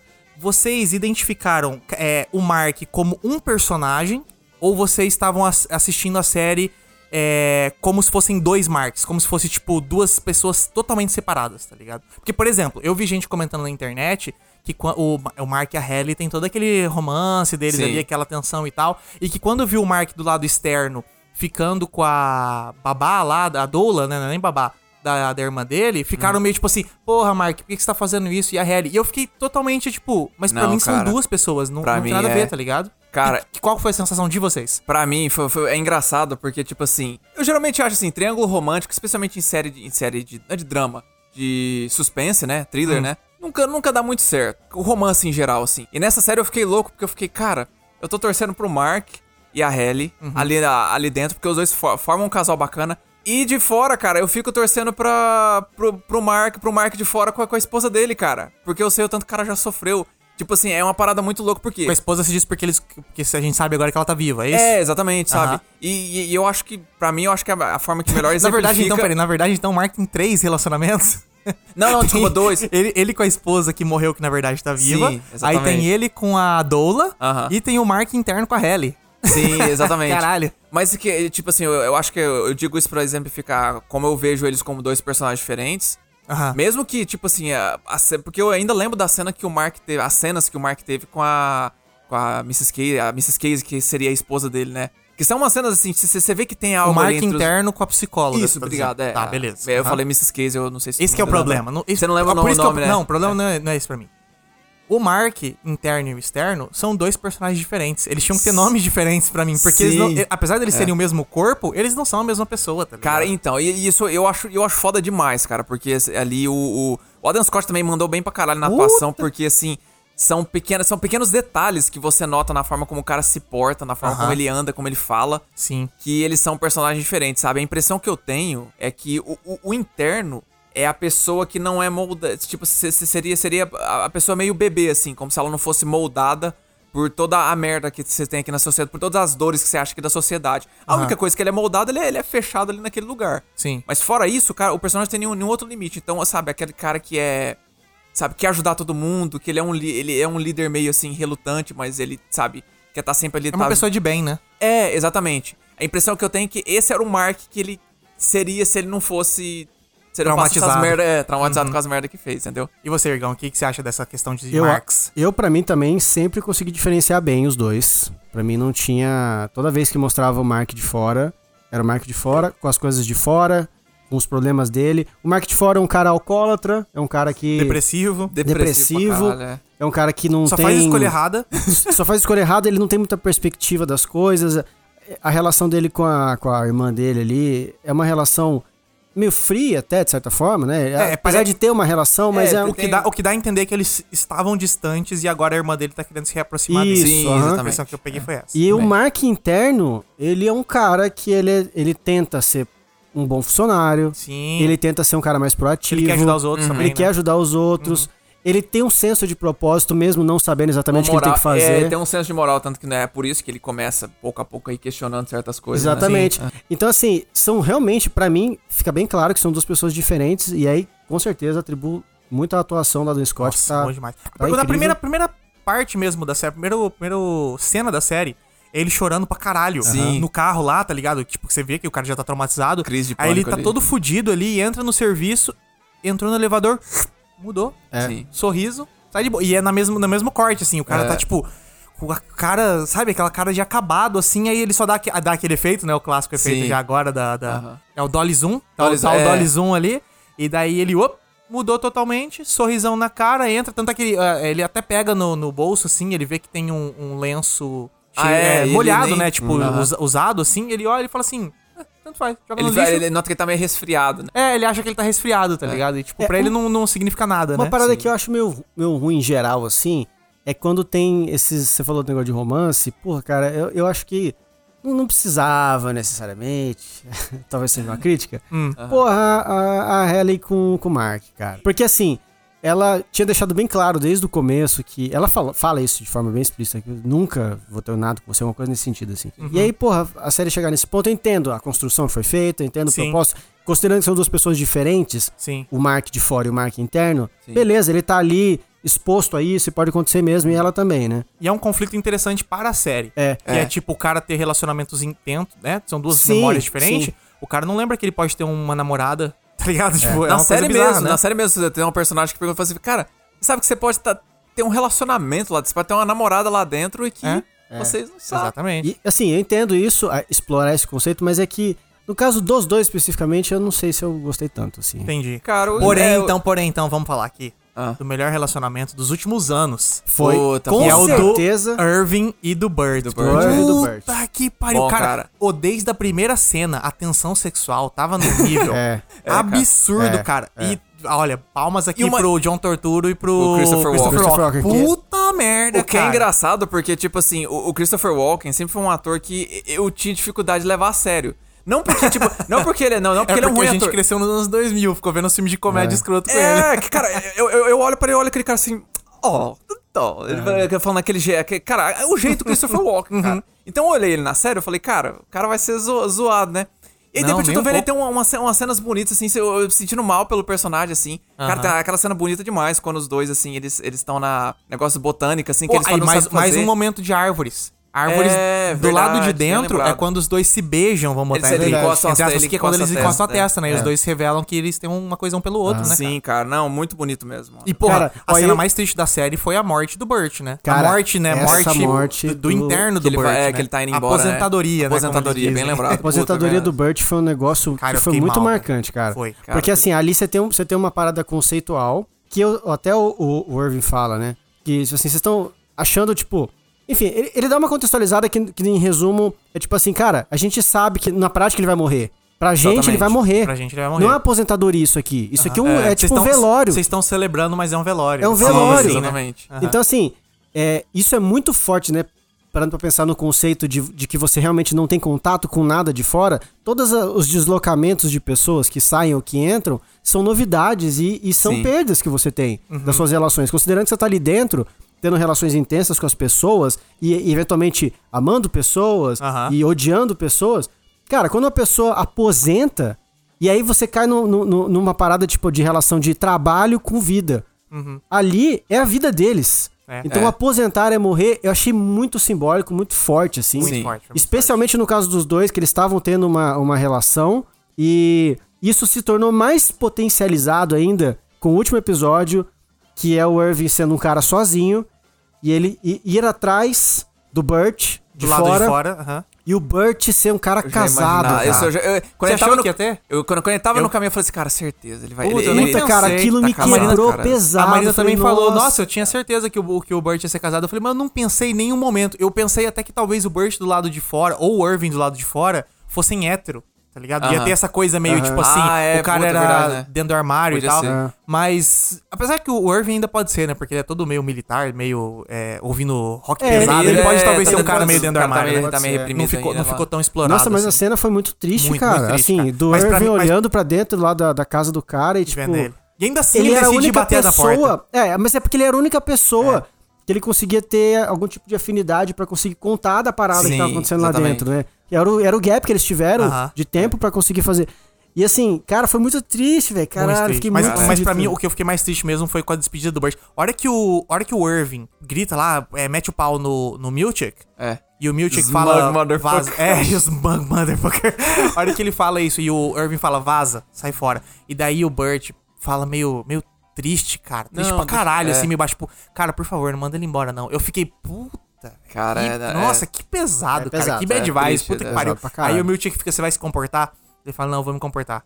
E daí os dois vão lá e dão aquele handshake, assim, bem. É. É, aquele aperto de mãos bem corporativo, né? Sim. Só que você vê que, tipo, simboliza muita coisa, assim, né? Sim, Que, né, Cara, cara? foi Pô. muito O, pesado. o plot do, do. Como é que é o nome do carinha lá que, que ficou segurando pra galera sair? Esqueci o nome dele. O... Meu Deus. Dylan. Dylan. Dylan, isso, Dylan. O plot do Dylan também foi muito pesado. Puta, que, ele, foi. que ele, na verdade, foi o estopim, né? Da, de Aham. certa forma, da, da É. parada ali dentro.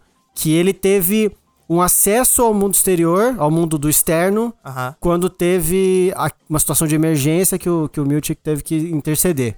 E ele voltou com uma lembrança do filho dele, filho cara. dele, cara. Agora você imagina o seguinte: você tá dentro de um lugar onde você não tem contato com, com o seu externo. Você não Aquele tem memória, lugar. você não tem nada. Aquele lugar ele foi feito pra você viver uma vida fora dos seus traumas de fora. Uhum. Ele foi feito pra você estar isolado mesmo.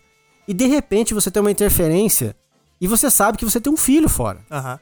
A construção que você tem lá dentro provavelmente é diferente da que você tem lá fora, mas é muito difícil você ficar, caralho, cara, eu tenho um filho e ficar de boa, tá É, ligado? Exatamente. Eu- Aquilo virou um, virou um problema pra, pra todo mundo ali no Sim. final das contas. Não, e eu vou falar, cara, eu achei impressionante o como eles conseguiram construir é, pros quatro personagens principais terem motivação pra fazerem aquilo. Sim. Porque o Mark, ele tem uma escalada lenta, mas que aos É. poucos ele vai pegando, né?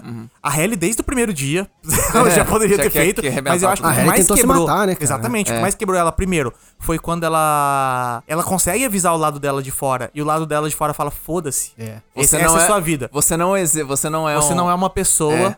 eu vou continuar vindo trabalhar e você vai continuar existindo, então faz seu serviço. E daí depois ela tenta se matar e não consegue. E o, o Irving é por causa do Burt, que, porra, É. super, né? É, Aí ele ainda chega e fala, we're, gonna burn this place down, né? Ele fala muito É, bom. o, o que é muito e, mal. o, e o do... O Dylan. O do Dylan é essa questão de, cara, o cara, o Dylan, na verdade, você, vê desde o início que ele é meio rebelde ali, né? Aham. Ele faz os bagulho, ele é um bom funcionário, mas assim, ele não tá nem aí pra essas paradas, tá ligado? Ele só tá sendo um bom funcionário, ele quer fazer o rolê dele Não, tanto que- beleza. tanto- Só que, cara, quando ele descobre que ele tem um filho, e ele é um cara meio esquisito, você vê, né? Ele é um cara meio, meio estranhão, assim, meio comediante, sei que lá. Mas quando ele descobre que ele tem um filho, ele não consegue parar de pensar nisso, cara. Claro, tipo, mano. tá rolando aquela É claro. festa lá, a festa do, do é, Jazz Desafiante. Sim. Sim. E ele tá, cara. Você vê nos olhos Putaço. dele, ele tá Inclusive- muito puto, cara. Aí o cara vem fazendo umas dancinhas atrás dele. Cara, essa hora, a tensão tava tão grande, Nossa, cara, tão grande. Dele fala. vira e começa, É, tipo, ah, cadê meu Grita filho, com- filho da puta? Cara, essa cena, inclusive, foi muito foda, porque. Uma das melhores ela, cenas. Ela dá um gosto ruim na boca, né, cara? É, Porque o- você sabe que o Dylan tá fudido.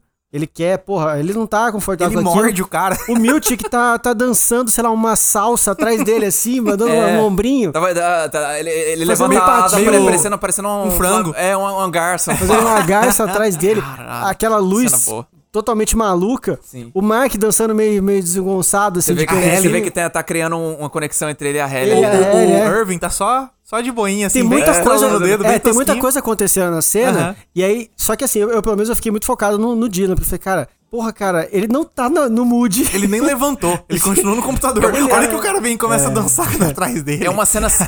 é uma cena que consegue equilibrar comédia com, com tensão, cara. É, exatamente. Você, dá risada do, do coisa, aí depois você volta pro dia e fala- você fica. Puta, cara, olha. Ih, cara, ih, vai dar ruim isso aí. É, é massa, é massa que pensando nessa cena, ela começa 100% idiota. Sim. O cara fala, não, vamos celebrar que você conseguiu. Escolhe um instrumento, É, escolhe um é. gênero. E daí começa um bagulho totalmente aleatório. Aí de repente as luzes começam a piscar, você começa, pô, pô, legal. Aí, ó, ó, o Mark tá dançando. Caralho, ó, o Irving estralando o dedo. Aí a Halle chacoalhando o bagulho. Assim, Caralho, que divertido. Aí mostra o, o Dylan.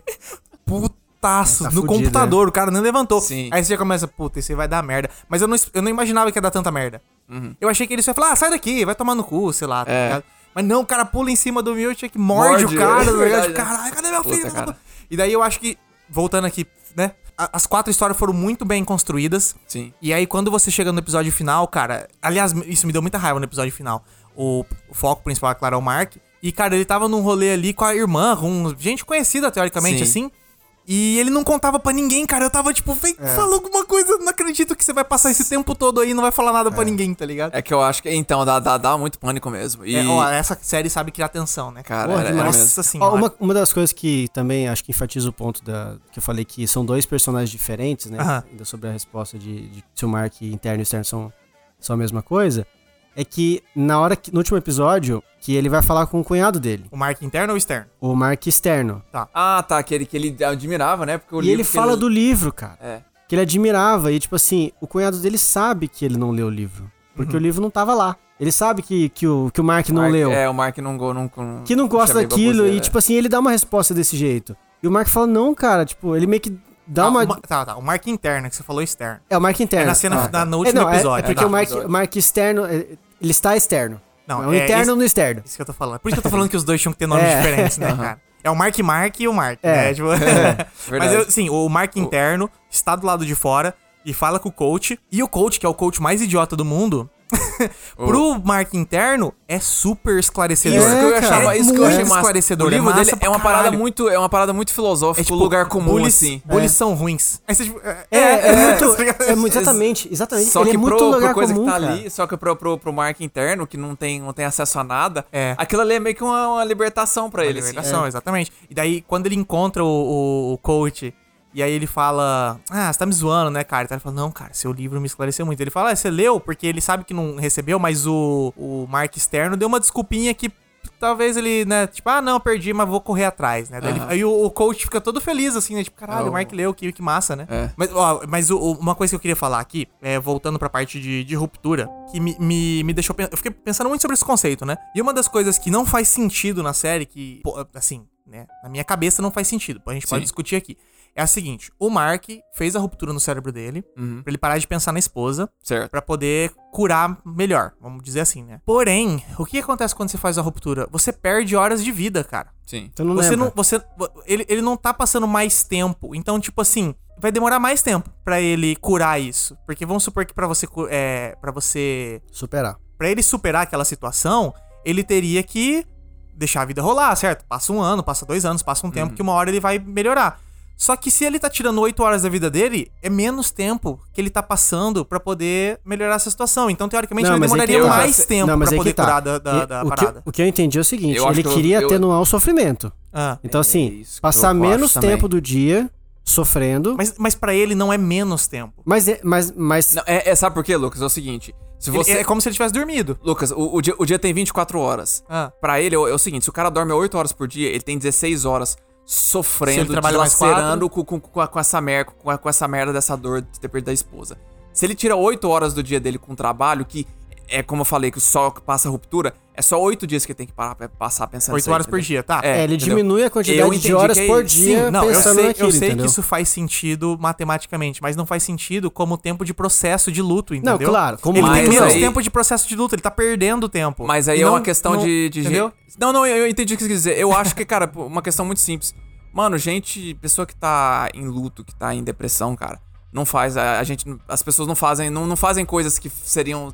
Fazem sentido, assim, Então, sabe? eu sei. Então, nesse ponto pra mim faz sentido, que é o Aham. tipo assim, o cara não quer viver. A gente pode Sim, botar assim, aham. e ele passa menos tempo vivendo, porque Sim. ele passa 8 horas dormindo, vamos supor, né? Uhum. Porque ele entra no trabalho e sai e- como se ele estivesse em coma, né? Uhum. Então aí beleza, eu entendo. Porém, no processo de luto não faz sentido, entendeu? Sim. Ele tá é, perdendo uma de- tempo. é, é uma decisão irracional, É uma decisão irracional, exatamente. É, mas assim, eu entendo que. Eu acho que a construção do personagem é boa pra, pra gente entender e falar assim, cara, é um cara em luto que tá fazendo uma decisão irra- irracional. É o que acontece, sabe? Quando a gente tá. Quando a gente tá mal, a gente faz, a gente faz umas Sim, coisas que não certeza. fazem sentido, entendeu? Não, é, não, mas eu, eu concordo completamente. Eu acho que é isso, assim. É uma questão de tentar diminuir a quantidade de tempo pensando naquilo. Uhum. E aí cai no objetivo, talvez, que a gente pode discutir um pouco, sobre é, o objetivo da, da Lumon com a ruptura. Sim, Que na série mostra o momento da irmã do Mark, sim. que tá grávida, né? Que, enfim. Ela conhece uma outra pessoa que meio que comenta sobre pular o processo da gravidez Aham. O parto, o Ah, parto principalmente. tá, tá, através do processo De ruptura, de aham. ruptura. E ela volta a mencionar isso no episódio final. Agora eu, le... eu- É. eu não Ela- entendi muito bem qual que era. Tá, ela pulou a gravidez, tá? Exatamente. Eu não tinha pego isso, não. quando- E aí, isso me deu a entender que é o seguinte: no final das contas, as pessoas que foram pe- pegas agora pra fazer o processo da ruptura, elas estão sendo cobaias, entre aspas, de um processo que o objetivo final é fazer as pessoas não sentirem Dor. dores ou quererem ignorar momentos que elas, Dor. que elas não queiram sofrer. É. É, Porque porque elas tem- sabem que vão ser complicados e elas vão simplesmente ignorar aquele momento, cortando o tempo dele. Aham. É porque a empresa, a Lumon, tem uma vibe farmacêutica, né? Ela parece uma É. empresa farmacêutica. Então, se é uma farmacêutica, é focado no bem-estar das pessoas. Só que me parece que o processo deles é pra um ter o bem-estar e o outro ter 100% da parte ruim, né? É, e isso Sim. cai num problema que é o problema que você estava falando da questão do luto. Aham. Por exemplo, no caso do Mark, ele tudo bem, ele tá ele tá cortando o tempo e eu entendo como motivação dele fazer isso, como como sentindo dor, ele quer ter menos horas do dia sentindo Aham. dor, mas como forma de tratamento de um problema ou de uma situação psicológica, provavelmente não é o melhor caminho fazer aquilo. Com certeza. Ignorar dessa forma. E aí, se você colocar numa escala industrial, que a Luma provavelmente vai querer fazer, Aham. a repercussão social disso pode ser uma parada sinistramente pesada. Sim. As pessoas simplesmente não vão mais ter problemas, tá Eu não ligado? duvido que a, que a série vai explorar ainda. Vai, não vão vai, ter vai. mais dores, não vão ter mais coisas ruins acontecendo, porque tudo que for pra acontecer de ruim, de situações claramente que você não queira passar, você vai ignorar. E a gente precisa dessas, desses momentos pra construir as Com relações certeza, que a gente é. faz e as nossas resiliências, as, as formas de Caráter, lidar com as é. coisas, caráter e tudo mais. Então, isso tem um impacto social. O projeto da Lumen, apesar de ser de biotecnologia, ele tem um impacto social muito pesado, tá ligado? Sim. Isso é uma coisa que eu, eu acredito que, que vão explorar mais pra frente na série, Aham. mas que essa simbolicamente essa parada da gravidez, eu achei, eu achei que marcou muito assim, que deu um horizonte sobre um processo que a Lumen pode querer tomar, entendeu? É engraçado você falou isso aí, ô, Igor, que é uma coisa que eu ia comentar. A gente tava falando um negócio do Dylan, que foi uma cena assim. Ela, ela veio meio de derreter. Aquela cena que, que eles Ele ativam- acorda no Ele acorda no meio do armário ali, né? Do armário da, da, da vida real, da, da, da Do vida real da versão do, do externa dele. Cara, eu, eu, eu tomei um susto porque é uma cena que Os vem. dois são reais, Franco. Hã? Os dois são reais. Não, desculpa, é da vida externa, é. é eu coloco assim a vida de fora. eu Os dois têm uma vida real.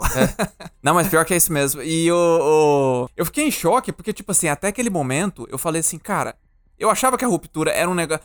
Eu achava que a Lumon era esquisita, mas a ruptura como processo, eu falei assim, cara, é um processo, eu acho que não tem perigo. Eu digo assim, um, um perigo social, porque é o negócio seguinte: é um negócio que você atravessa aquela barreira ativa. Eu achava que era assim.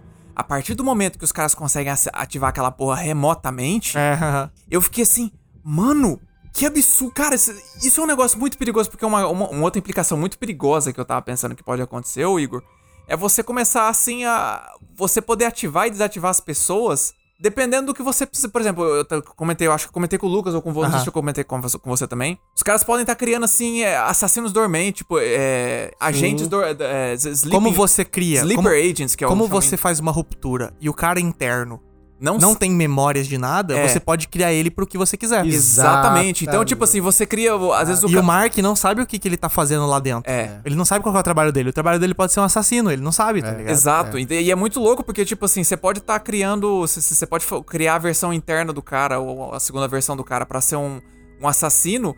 E ativar ele no momento que o cara tá lá, sei lá, presente no, no momento perto do, do Sim. alvo. Cara, olha, olha que coisa bizarra. Eu, Uhum. eu depois eu fiquei pensando isso aí na cena ali. Eu tomei um, um susto com a cena quando aconteceu. Depois eu comecei a ficar pensando, falei, caralho. Essa cara, cena foi não, foda velho. mesmo. Ruptura é um negócio muito, muito perverso. Vai tomar no cu, você tá louco. Não, e, e essa, essa diferenciação de mundos, inclusive, né, que você tá falando de. Como eles não lembram nada, Aham. então, cara, lá dentro é até meio. Claro, né? Tem a questão estética bizarra, mas assim. Porra, os caras têm. um- Eles endeusam, cara. Eles têm um. Tem uma, um código quase como se fosse uma O bíblia Gear. interna ali. É, Você tem. Você cria a- a- a- o setor do Christopher Walken lá. Eles criam é, quadros, É. ou, ou selecionam quadros para serem colocados, que são meio renascentistas. Tem uma Sim, bonito, né? construção que é feita pra você criar uma vibe pra todo mundo ali. Uma mitologia, né? É. uma... Exatamente, uma mitologia. lembrado. E assim, tem coisa mais forte pra controlar uma pessoa do Com que uma certeza. mitologia? Aham. Eu não sei se tem, mas assim, se você tá num ambiente isolado, onde você não tem lembranças e você tá absolutamente controlado no seu contexto ali, Uhum. quem pode tirar você de lá? É só o seu eu externo que não sabe o que tá acontecendo lá dentro. Aham. Ou seja, você conseguiu isolar aquela pessoa lá dentro, cara, qualquer mitologia que você criar, as pessoas vão acreditar. Sim. E aí isso dá margem pra isso, por exemplo, aí de você vem criar outro pessoas ponto. pensando em qualquer coisa, cara. Se a pessoa não acreditar, você leva ela pro break room. Você leva ela pro É, lugar pra pra, sala- descansar. descanso. Sala, sala de descanso, que aliás, break, né? Break pode ser intervalo, mas pode ser Ah, de quebrar, quebrar, também. nossa. É a sala de te quebrar, mano. Caralho, genial, não tinha parado pra pensar nisso. E a sala do 1984, É. né? Pra você Cacete, é, dominar Lucas. a pessoa. E é muito Explodiu louco minha que... cabeça agora. cara. tô, tô- tô pensando agora, agora que eu, eu- eu liguei os pontos. É porque você fica, você fica acompanhando a tradução em português, Aham. você não para pra pensar no duplo sentido da versão em inglês. Mas Aí ainda é break room. E aí é muito louco que o, o- E o mais louco da break room é que eles te quebram nas palavras, cara. É só É, fazendo sim. você repetir o bagulho até você acreditar, cara. É. E aí vem um, um outro ponto que eu queria puxar aqui pra vocês sobre ruptura, que é assim, o nosso inconsciente, né? Subconsciente, inconsciente, não sei, aquela parte do cérebro que você não consegue acessar, certo? Nessa sala de descanso, a Helly fala que ouviu um cara resmungando, né? Uhum. No fundo. É. E o Dylan falou que ouviu o barulho de bebê chorando. Sim. E aí você descobre que o Dylan tem uma criança, tem filho, né? Pode ter até mais de um filho. E a Helly tem o pai que é aparentemente uma Ah, sombra de figura. Bem lembrado. E aí ficou essa dúvida se eles implantaram esses sons pra pessoa ouvir, né, Pra ela ficar mais mais coisada.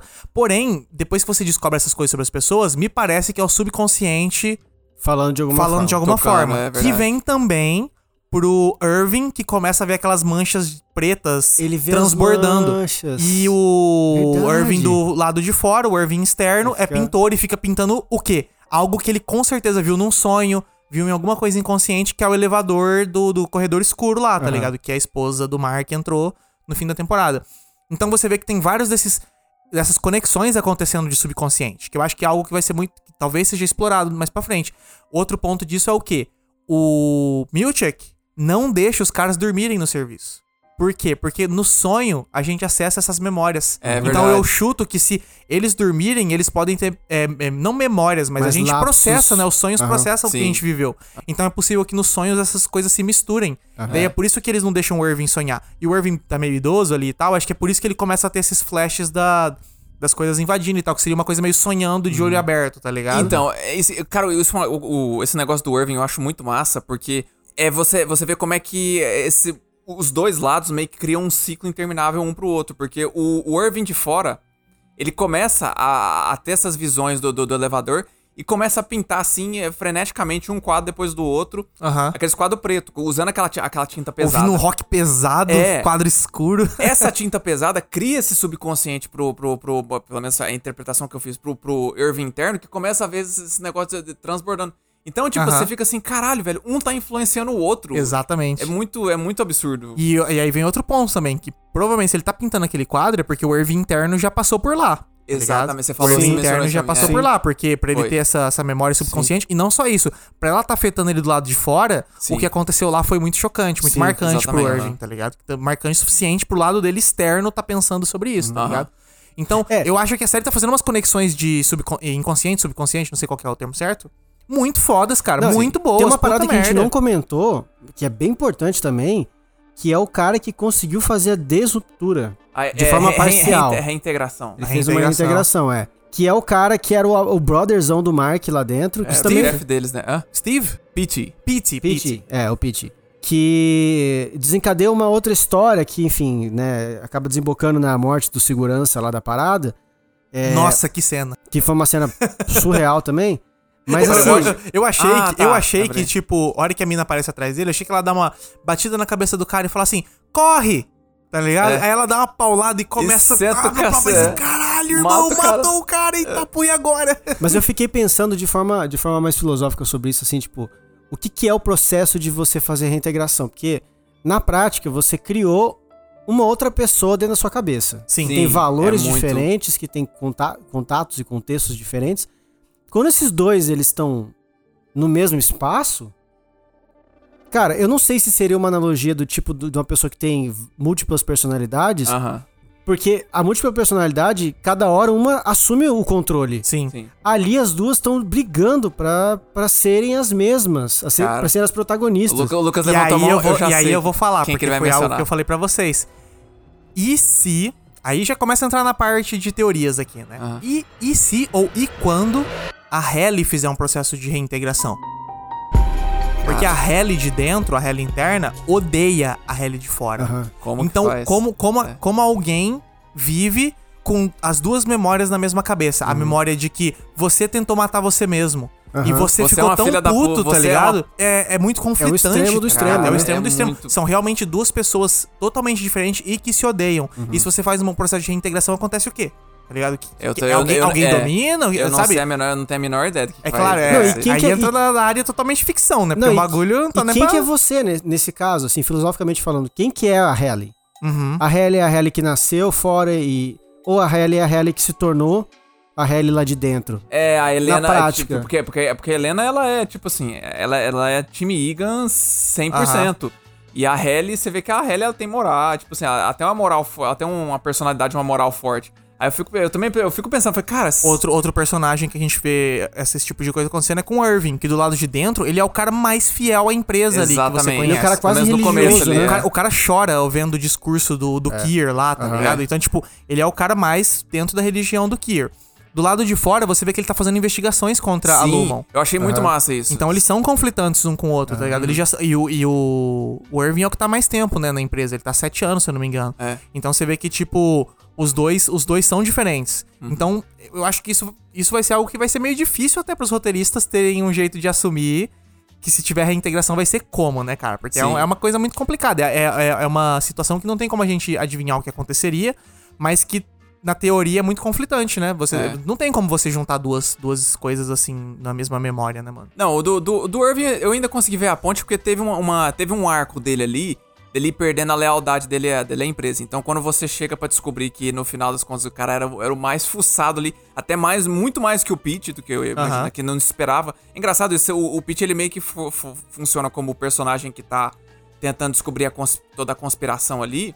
Uhum. Você foca muito nele. Então quando vem o Irving e fala assim, não, cara, você achou que o cara sabia? Olha esse cara aqui, que ele... ele tem uma lista, maleta de- Ele tem lis- lista de todo mundo que é negócio, Aham. tá investigando essa porra.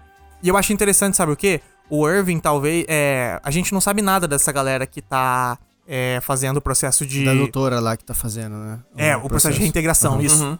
É bem possível que, na real, o Irving faça parte dessa galera. Pode ser. A gente só não sabe, tá ligado? Porque não explorou nada, você só conheceu uma mulher, só aquela mulher que era o sim. contato do Piri. Então, tipo, ainda tem muito pano pra manga nisso. né? E, aliás, vamos, vamos fechar esse bloco aqui falando sobre a série e vamos falar um pouco sobre o que, que a gente acha que vai vir aí. De ruptura, o que, que a gente espera, o que a gente quer que aconteça também, né? Para as próximas temporadas de ruptura.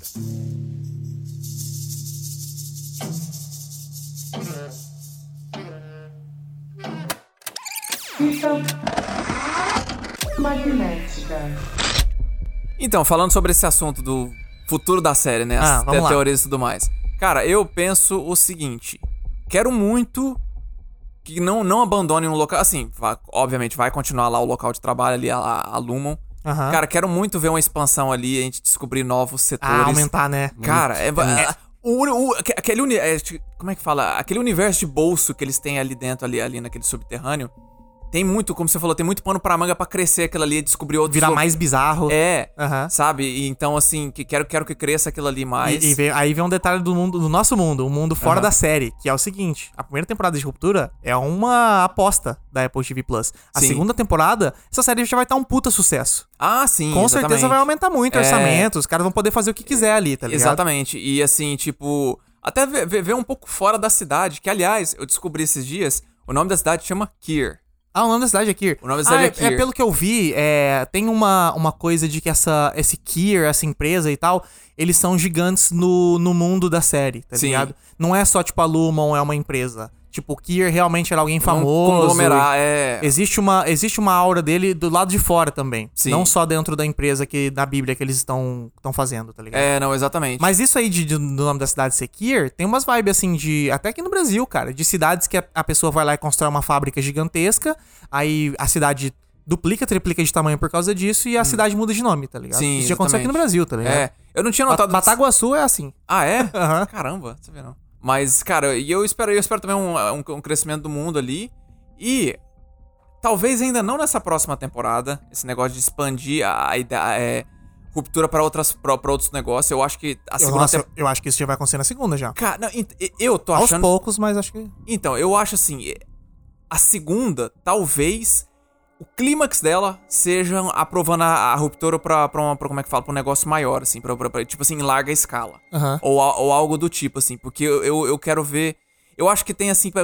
Eu acho que eles têm que secar ali a fonte da. da- ao meu ver, pelo menos. Seria legal ver eles secarem a fonte da, do lo- local de trabalho antes de expandirem essa história. Mas, cara, eu, sei lá, eu boto fé no que os caras fizerem. Eu não. não É. tô com- Cara, ó, eu tenho, eu tenho um, ponto, um ponto um pouquinho diferente. Eu acho que eles não.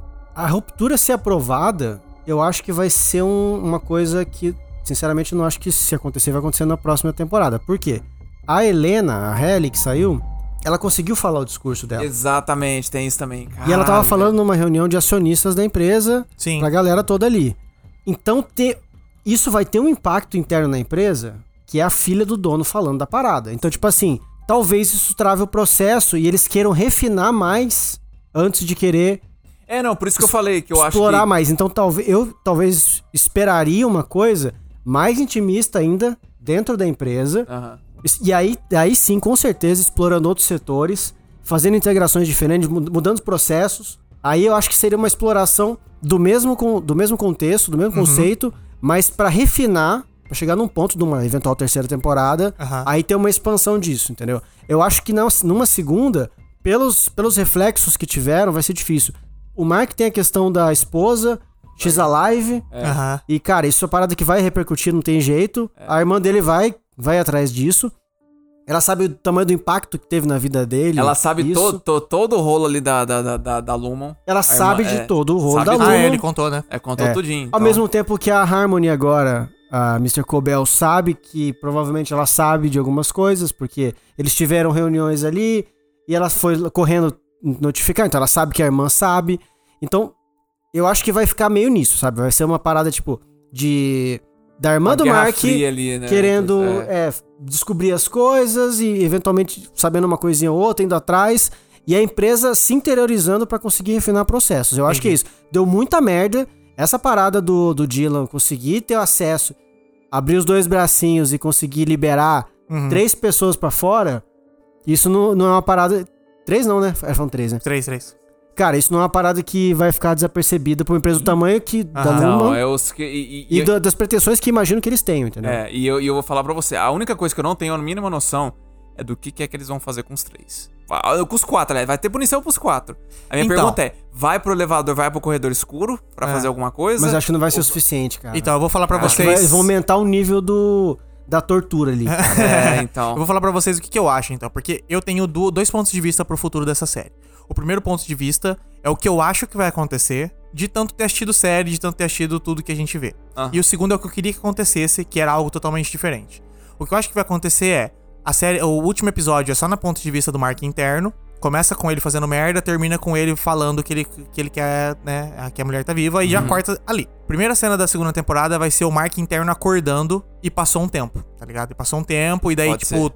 aí você vai tentar entender o que aconteceu do lado de fora, o que aconteceu do lado de dentro, nesse, sei lá, mês que passou, tá ligado? Uhum. Porém, eu acho meio idiota, depois de tudo que aconteceu, depois do Mark interno ter contado pra, pra irmã dele, o Mark voltar a trabalhar, tá Aham. ligado? Então É. eu acho que pra série, né, se o cara realmente que tá escrevendo é, for foda, assim, de ideia, eu acho que a segunda temporada tem que ser uma reestruturação da série e não tem que ter nada a ver com a primeira temporada. Então eu acho que o Mark não volta pra empresa.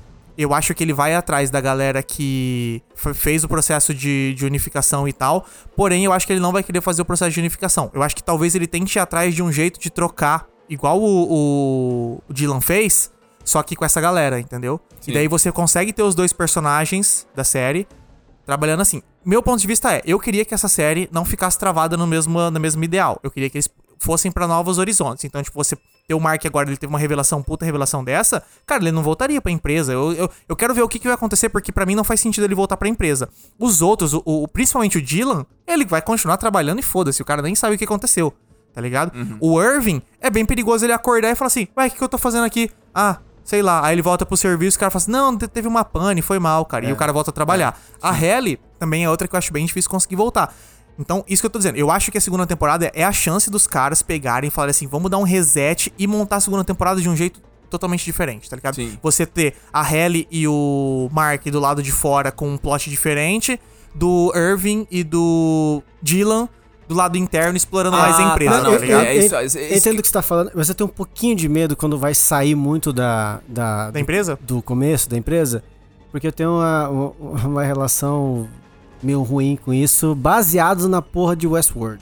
Ah, Que enquanto tava dentro do parque tava legal, Aham. o plot, os mistérios estavam legais, a hora que saiu, o cara é. ficou... É, isso é verdade. é, ficou ficou meio complicado. Mas assim, é, não, não- nada tá dando a entender que os caras vão por um caminho ruim. Essa primeira temporada foi inteira excelente, tá ligado? Tudo bem que o Westworld claro. também. E deixou Mas- muita ponta solta, tem muita ponta solta ainda, que eu acho que... Porque geralmente, por exemplo, o negócio de Westworld, é... Cara, a impressão que eu tive é que a primeira temporada, cara, ela foi fechadinha. Sim. Ela termina respondendo todas as perguntas que você que, que foram Aham. criadas. Então, os caras tiveram que, tiveram que construir toda uma nova, assim, todo um novo mistério verdade, é na verdade. segunda temporada. Nesse aí, em, em Ruptura, parece que tem muita pergunta que foi deixada de propósito. E eu vou falar pra você, uma coisa pra mim que dá a entender que os roteiristas são realmente bons e que eles vão explorar novas ideias ao invés de voltar, é o final da série. Porque Uhum. você tinha tudo, tudo, tudo, tudo, pra no final da série os três plots não darem certo. E os três plots dão certo. O Exato, Mark é. consegue falar que a esposa dele tá viva. Uhum. A Halle o, consegue o Burt, falar. na verdade, nem tanto, né? O Burt é o único que não consegue. Mas a Halle consegue falar A gente não e, e fazer a A merda. gente não sabe o que ele falou. Não, o, o, o, o- o- o o Irving tá batendo é, eu na falei, porta. eu falei Burt, mas era Irving. O Irving Tá chega, ele bate na porta, mas não. não Então, mas a gente não sabe. É, pode ser que ele tenha falado Pode ter, alguma coisa, pode ter uma mas não diferença mostrou. temporal ali que... Sim, mas a questão é, ao que dá a entender, eles atingiram esse propósito de é, falar a verdade, tá Aham, ligado? sim. Então, quando você vai pra segunda temporada, não tem como eles voltarem pro trabalho. Eu Sim. acho muito esquisito eles voltarem pro trabalho, tá ligado? Então, é. Eles ou Mas vão, eu ter gostaria- que, ou vão ter que voltar com uma es- desculpa muito, muito forte, muito boa pra poder voltar à estrutura da primeira temporada. Uhum. Que eu acho difícil, tá ligado? Eu acho que ou vai ser forçado ou vai ser idiota, assim. Ou eles vão ter que reestruturar e fazer um negócio novo. Que daí eu fico feliz, porque eu acho que é, as melhores séries que a gente viu nos últimos anos, elas vão se reinventando. Você pega Sim. um Leftovers da primeira e segunda temporada, Sim, totalmente sim, diferente. é. E a segunda temporada é excelente, a terceira outra também é excelente. É. Então, eu acho que a, a impressão que eu tenho vendo essa primeira temporada é que o cara é bom o suficiente pra conseguir se renovar, tá ligado? Cara, é o que eu, eu- espero. Um- Uma coisa que eu, fiquei pensando agora aqui, eu- não sei se é um alt-tab tão grande assim, mas ser o Dylan o cara que aperta o- os O botão? botões é meio simbólico, né, cara? Porque ele foi o cara que começou meio que essa parada, né? Tipo, ele tem uma motivação tão forte pra querer sair, pra querer ver a, a- família dele e, e, Aham. assim, mais facilmente, né? Tipo assim, ninguém sabia como é que era fora. Ele, ele era o único que talvez poderia ter uma possibilidade de falar pra alguém, entendeu? Aham. Tipo assim, eu posso ter uma esposa, eu posso ter, eu já tenho um filho Pessoas que se importam comigo, que né? se importam comigo de alguma forma, então tal- talvez eu consiga, sei lá, falar do que tá acontecendo aqui e salvar todo Alguém me mundo. ouça, né? Sim. Mas ele se sacrificou mesmo assim com risco, acreditando nas pessoas que poderiam Mas é, aí vem resolver a parada do lado de fora, né? Mas aí vem uma coisa que é desse roteiro ser sensacional, cara. O Dylan é o cara que é contra o sistema, é o cara que é o revoltado ali na empresa, é o cara que não tá nem aí pros blá blá blá que tem, que ele é o cara, ele é o rebelde. Uhum. Então faz sentido ele ser o cara que fala assim: "Não, foda-se, eu vou ficar aqui dentro, eu vou Sim. ser o rebelde aqui dentro e vocês vão sair pra fora", tá ligado? É muito bem escrito, cara, é muito Sim, bem é. amarrado, tá ligado? Muito bem amarrado. Eu acho que ainda tem como a série fazer essa questão de, tipo assim, mudar o ritmo dela, mesmo voltando pro, pro, pro escritório. Talvez não, não todo mundo. Porque, cara, é- como eu falei, eu acho que o mundo ali dentro, o mundo ali dentro da Lumon, cara, é muito massa. Não, eu, é eu- massa eu, pra queria, eu queria ver mais, assim, É, sabe? Nesse ponto, Eu sim, eu queria ver mais, mas eu acho, como- eu acho meio esquisito. Então, é, Principalmente o Mark. É, vamos, é, não, então, talvez não seja nem o Mark, mas eu digo assim, às vezes o Mark volta por uma razão. Isso que eu ia falar. Pode ser que ele volte como espião. é. Exatamente, Mas aí tem a eu. Cobel que sabe. Entendeu? Tipo. Tá Vai ter que um- ser, vai ter que. Não, mas a Cobel, é um balaio, a é um Cobel, a Cobel é o seguinte, a Cobel foi demitida. Aham. Mas, ah, Mas ela, lá, ela ela voltou vo- pra lá, eu né? acho que Não, ela, não. talvez eles. Tudo bem, mas a- até segunda ordem, ela tá Aham. demitida. Sim. Aham. Então, pode ser que a- ela não consiga se voltar pra empresa por algum motivo. Aham. Pode ser. Acho improvável também, acho que ela vai voltar. Mas pode ser que não. E aí, ela vai ser uma aliadíssima do Mark, tá ligado? Aham. E É. aí, aí virou outra história, é. entendeu? Isso, É, isso é uma coisa que eu tava durante a temporada muito confuso. Uma- um plot Qual que, que me, é o- me deixou muito confuso é a hora que a Cobel tá vendo o Mark falando com a, ex a mulher dele, né, que morreu, Uhum. que é a psicóloga.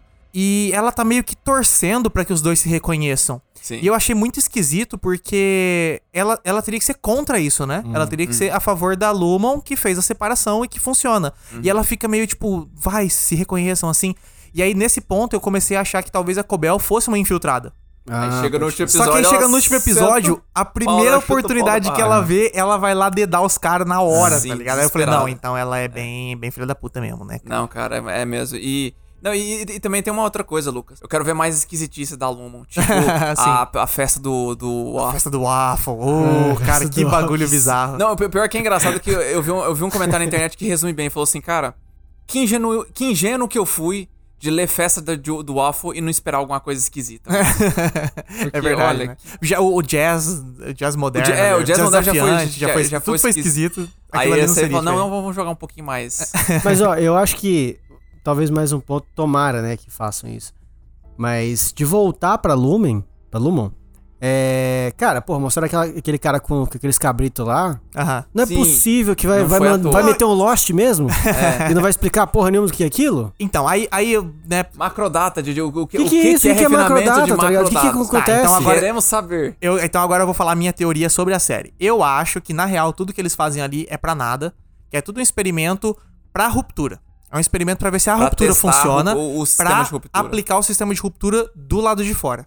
Tá Pode ligado? ser. Ela não é focada pra trabalho, ela não é focada pra isso. Ela, ela- eles são uma empresa de, de tipo uma farmacêutica, digamos assim. Uhum. E esses funcionários, na verdade, são um monte de cobaia pra testar. E eles estão testando um monte de coisa. Eu acho que cada setor vai estar testando uma parada totalmente diferente. O cara que tá alimentando os cabritos, com certeza tá fazendo um teste totalmente diferente do que eles estão fazendo com esse refinamento de macrodados. Que, É. na minha visão, aquilo ali não serve pra nada. Serve pra ver se as pessoas acham uma motivação num serviço idiota. Eu acho que é isso que tá acontecendo ali, tá ligado? Ou, ou ter uma Eu- reação emotiva pra certas... uma rea- exatamente, tem uma reação emotiva que não existe. Estímulos, né? Por ca- é, não, não é nem estímulos, é tipo. Com números. Você é, você, Aleatórios. número é uma coisa que não faz sentido nenhum. Absolutamente sem emoção. Sem emoção. E daí é tipo assim, vamos botar esses caras num ambiente com o máximo de tédio possível e numa situação que não tem mais o que você fazer e ver se eles acham motivação Aham. nos números idiotas, tá Se você falar pra ele, ó, o objetivo é achar Números que dão medo. números que dão medo, talvez em algum momento você ache um Você número que acha dá porque medo. o cara vai se É. forçar a fazer isso. Então Aham. eu.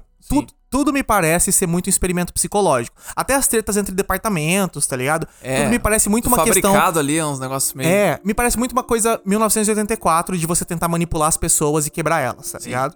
Agora, se eles quiserem ir pra outra onda, dá pra ir, é claro, né, velho? Tipo, Sim. tá, tá muito aberto do que pode ser. É. Mas na minha visão, me parece muito ser isso, um experimento psicológico. E daí eu acho interessante essa segunda temporada ser diferente por causa disso. Você continua com alguns personagens sofrendo essa esse experimento, seja o que for que tá acontecendo ali na Luma, ou essas bizarrices que acontecem ali do lado de dentro. Você pode até introduzir personagens novos pra substituir o Mark Sim. e ter um novo cara ali dentro, tá ligado?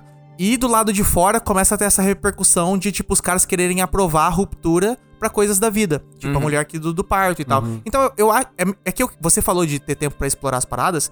Eu preferiria que essa, essa série tivesse, assim, no máximo umas cinco temporadas. Ou e que é. ela fosse explorando cada vez mais longe essa também. ideia de ruptura. E não ficar muito travado na- no conceito de quatro personagens no escritório, tá ligado? Sim. Eu acho que isso foi muito foda, funcionou muito na primeira temporada. Mas se você estender isso por cinco anos, eu acho que não vai funcionar muito. Ah, não, não, deixa, deixa eu deixar claro, eu também, eu, eu, eu tô com você nesse ponto. Tipo assim, eu, que, eu quero ver, eu quero ver a história crescer, de- deles, de- tipo assim, do, do ritmo da série ir mudando, me- mesmo que mantenha a, a essência dela. Aham. Eu só quero ver aquele, escri- eu quero ver mais coisas sendo exploradas naquele escritório. Sim, sim. Mesmo Não, que o também. tom seja completamente diferente, Aham. entendeu? Na segunda Então, por isso que eu temporada. falo, eu acho que seria interessante você tirar o Mark, tirar a Helly ali, Sim. dar uma Não, mudada ser. nessa dinâmica, mas ainda ter, tá Uhum. ligado? É, o, o que eu falei de, de achar que numa segunda temporada eles não vão crescer tanto pro, pro exterior, exatamente por isso, assim, que tem coisas pra serem resolvidas ainda lá dentro, e principalmente, cara, o Dylan tá lá dentro. Aham. O Dylan não teve contato. A galera que sair vai querer tirar o pessoal lá de dentro. Uhum. Então a intriga entre é, eles de fora e a, e a- e a empresa Ah, tá. vai continuar. Aham. Então eles vão tentar arranjar alguma forma de tirar o Dylan de lá. Se sair todo mundo, porque decidiu sair, eles vão tentar tirar o Dylan.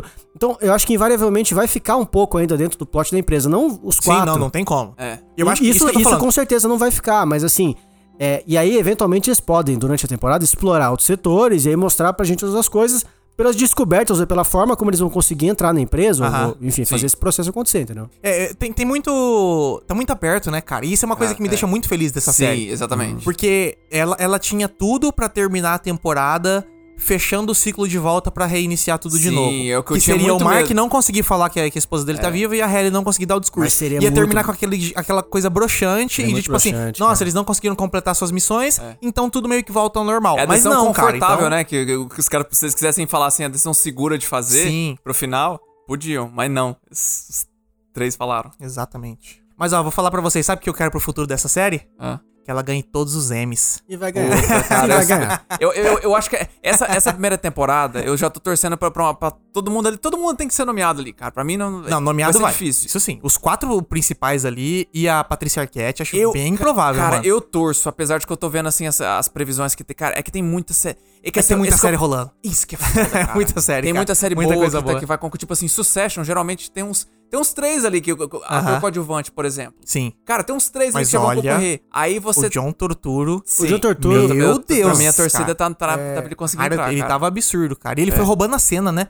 Quando você Sim. chega no fim de temporada, você, assim, às vezes você tá até mais curioso pra saber o que, que vai acontecer com o John Torturo do que com o Mark, tá ligado? É, exatamente, cara. O Irving ficou muito bom. Não, cara. mas- até o próprio Christopher Walken, cara. Nossa, Porra, sim. o Christopher Walken pode entrar como ator convidado, porque ele aparece bem pouco. É. E É, aí é bem que ver- possível que ele é, ganhe, hein, cara. É bem possível que ele ganhe. Porra, cara, competição ali. aquele discurso Mas- que o, que, o, que o Christopher Walker de fora Aham. faz de. de Na de- televisão. Cara, aquilo é muito foda, cara. Ele falando Sim, que, tipo, verdade. às vezes eu É chegava em casa feliz, foda. então quer dizer que vocês devem ser Eu legais. não e sei, tal. é, eu não sei. Então, É. vocês devem ser legais, né? Tomara que ser. É tão, é tão impessoal, tá ligado? Aham, é um sim. foda-se aquele, Aham. aquele discurso que ele não conhece as pessoas. Olha isso, cara. Ele tá agradecendo vê- pra pessoas que ele não conhece. Sim. Mas você vê, que- você vê pela personalidade do cara que ele tenta, assim, ser agradável. Tipo, ele tenta fazer um discurso agradável, assim. Você vê, você, você vê a personalidade dele Sim. por trás daquilo ali. Mas, ó, Mas- falando do M, é claro que eu falei que eu queria que ganhasse tudo, mas eu acho muito difícil. Aí, falando sério. Cara, então, Porque ficção científica, muito difícil. Eu É. acho que é bem possível a parte de atuação, o John Torturo ganhar. Assim, vamos ver até lá, né? Mas Eu- então- por enquanto. É, e o. O, Lembra que tem o Adam Succession. Scott também tá, tipo, muito forte, eu acho. É. Eu sei que tem Succession, e que Succession, pelo amor de Deus, né, cara? É uma das melhores séries dos últimos anos.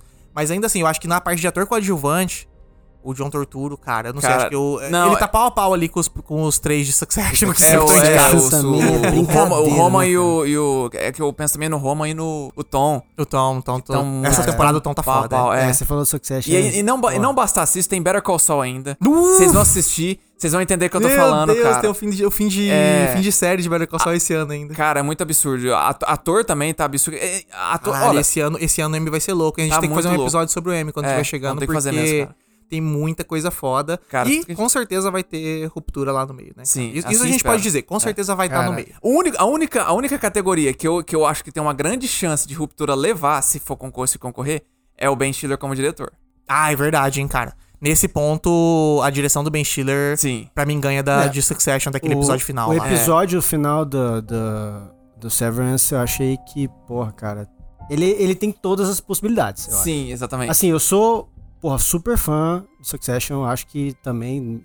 Se, se ganhar tudo, vai vou, ganhar, vou vai ganhar feliz. drama, eu já acho que vai ganhar drama, assim, do, do jeito que tá caminhando. A melhor série de drama, vou, vou achar maravilhoso, mas é que eu acho que esse último episódio de Severance foi um negócio que eu não, eu não esperava tanta tensão, eu não esperava uma execução tão, tão limpa, eu não esperava a possibilidade de tramas que aconteceram se expandir tão grande. Aham. É o que você falou, tinha tudo pra finalizar de um jeito meio Meio bosta, meio bosta, tá ligado? Aham. E não, cara, abriu a história de uma forma que agora caiu no colo dos roteiristas pra eles fazerem o que quiser, cara. Sim. O que quiser. Uhum. Literalmente, o que quiser. O episódio termina, você quer, eu queria tacar o controle na TV de raiva. Puta que pariu. Mas é, cara, vai ser, vai ser disputado, mas assim, espero que eles pelo menos consigam. Oi, vou falar pra vocês, eu acho que, assim, né, a gente ainda falta um tempo pra chegar lá, mas a gente já consegue prever um pouco do que vai acontecer. Uhum.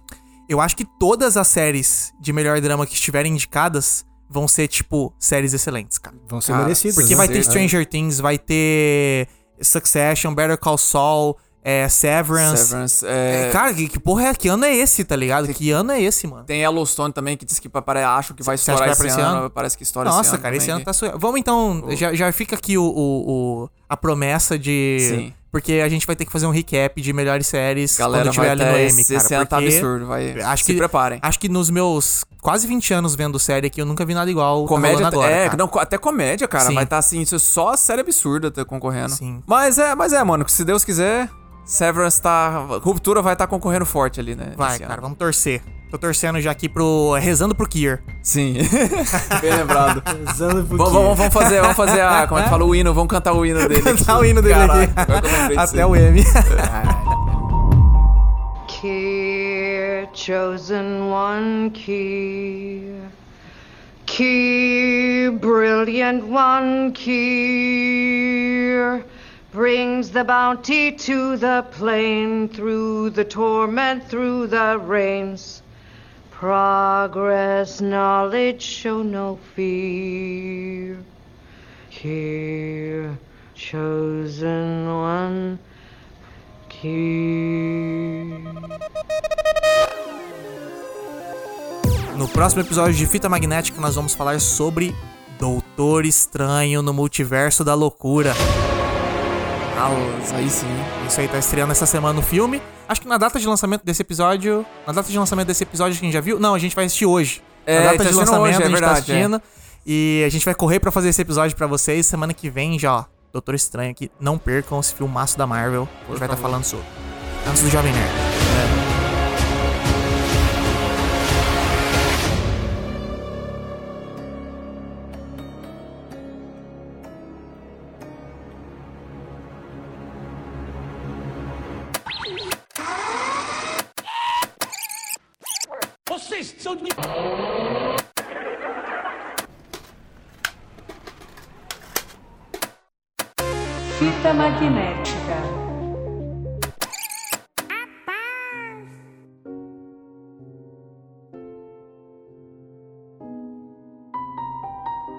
É isso aí, pessoal. Esse foi o nosso episódio de hoje. Espero que vocês tenham gostado. A gente queria fazer ele em uma hora, mas pelo visto não deu muito certo, né? Então, empolgamos um pouquinho, né? Empolgamos um pouquinho aqui. A série é boa, é difícil falar pouco, né, É, cara? não, é difícil mesmo. Ai, ai, mas é isso aí. É... Franco, quem quiser falar com a gente, mandar mensagem, ver o nosso conteúdo extra, faz como? Vai lá no nosso site do fitamagnética.com.br. Exatamente. É o nosso o, o hub pra acessar tudo que tudo tudo relacionado à fita magnética. Exatamente. Lá você encontra nossas redes, encontra o link do podcast. Exatamente. E nas nossas redes você pode ir lá também no Instagram direto. Uhum, Fita Magnética Podcasts. Exatamente. Lá no Fita Magnética Podcast a gente sempre tá interagindo com o pessoal. Sim. Essa semana vai ter conteúdo extra de ruptura. E, pô, sigam lá, sempre tem coisa massa. enquete, A gente tem uma, faz um monte de enquete massa, o Lucas, o Lucas manda bem nas, nas artes. ali. É. é isso aí, pessoal. Esse foi o episódio de hoje. Espero que vocês tenham gostado.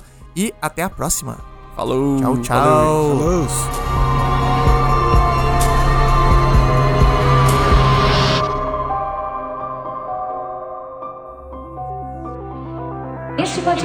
foi editado por Lucas Verão. Músicas originais por Lucas Verão. Produzido por Fica Magnética.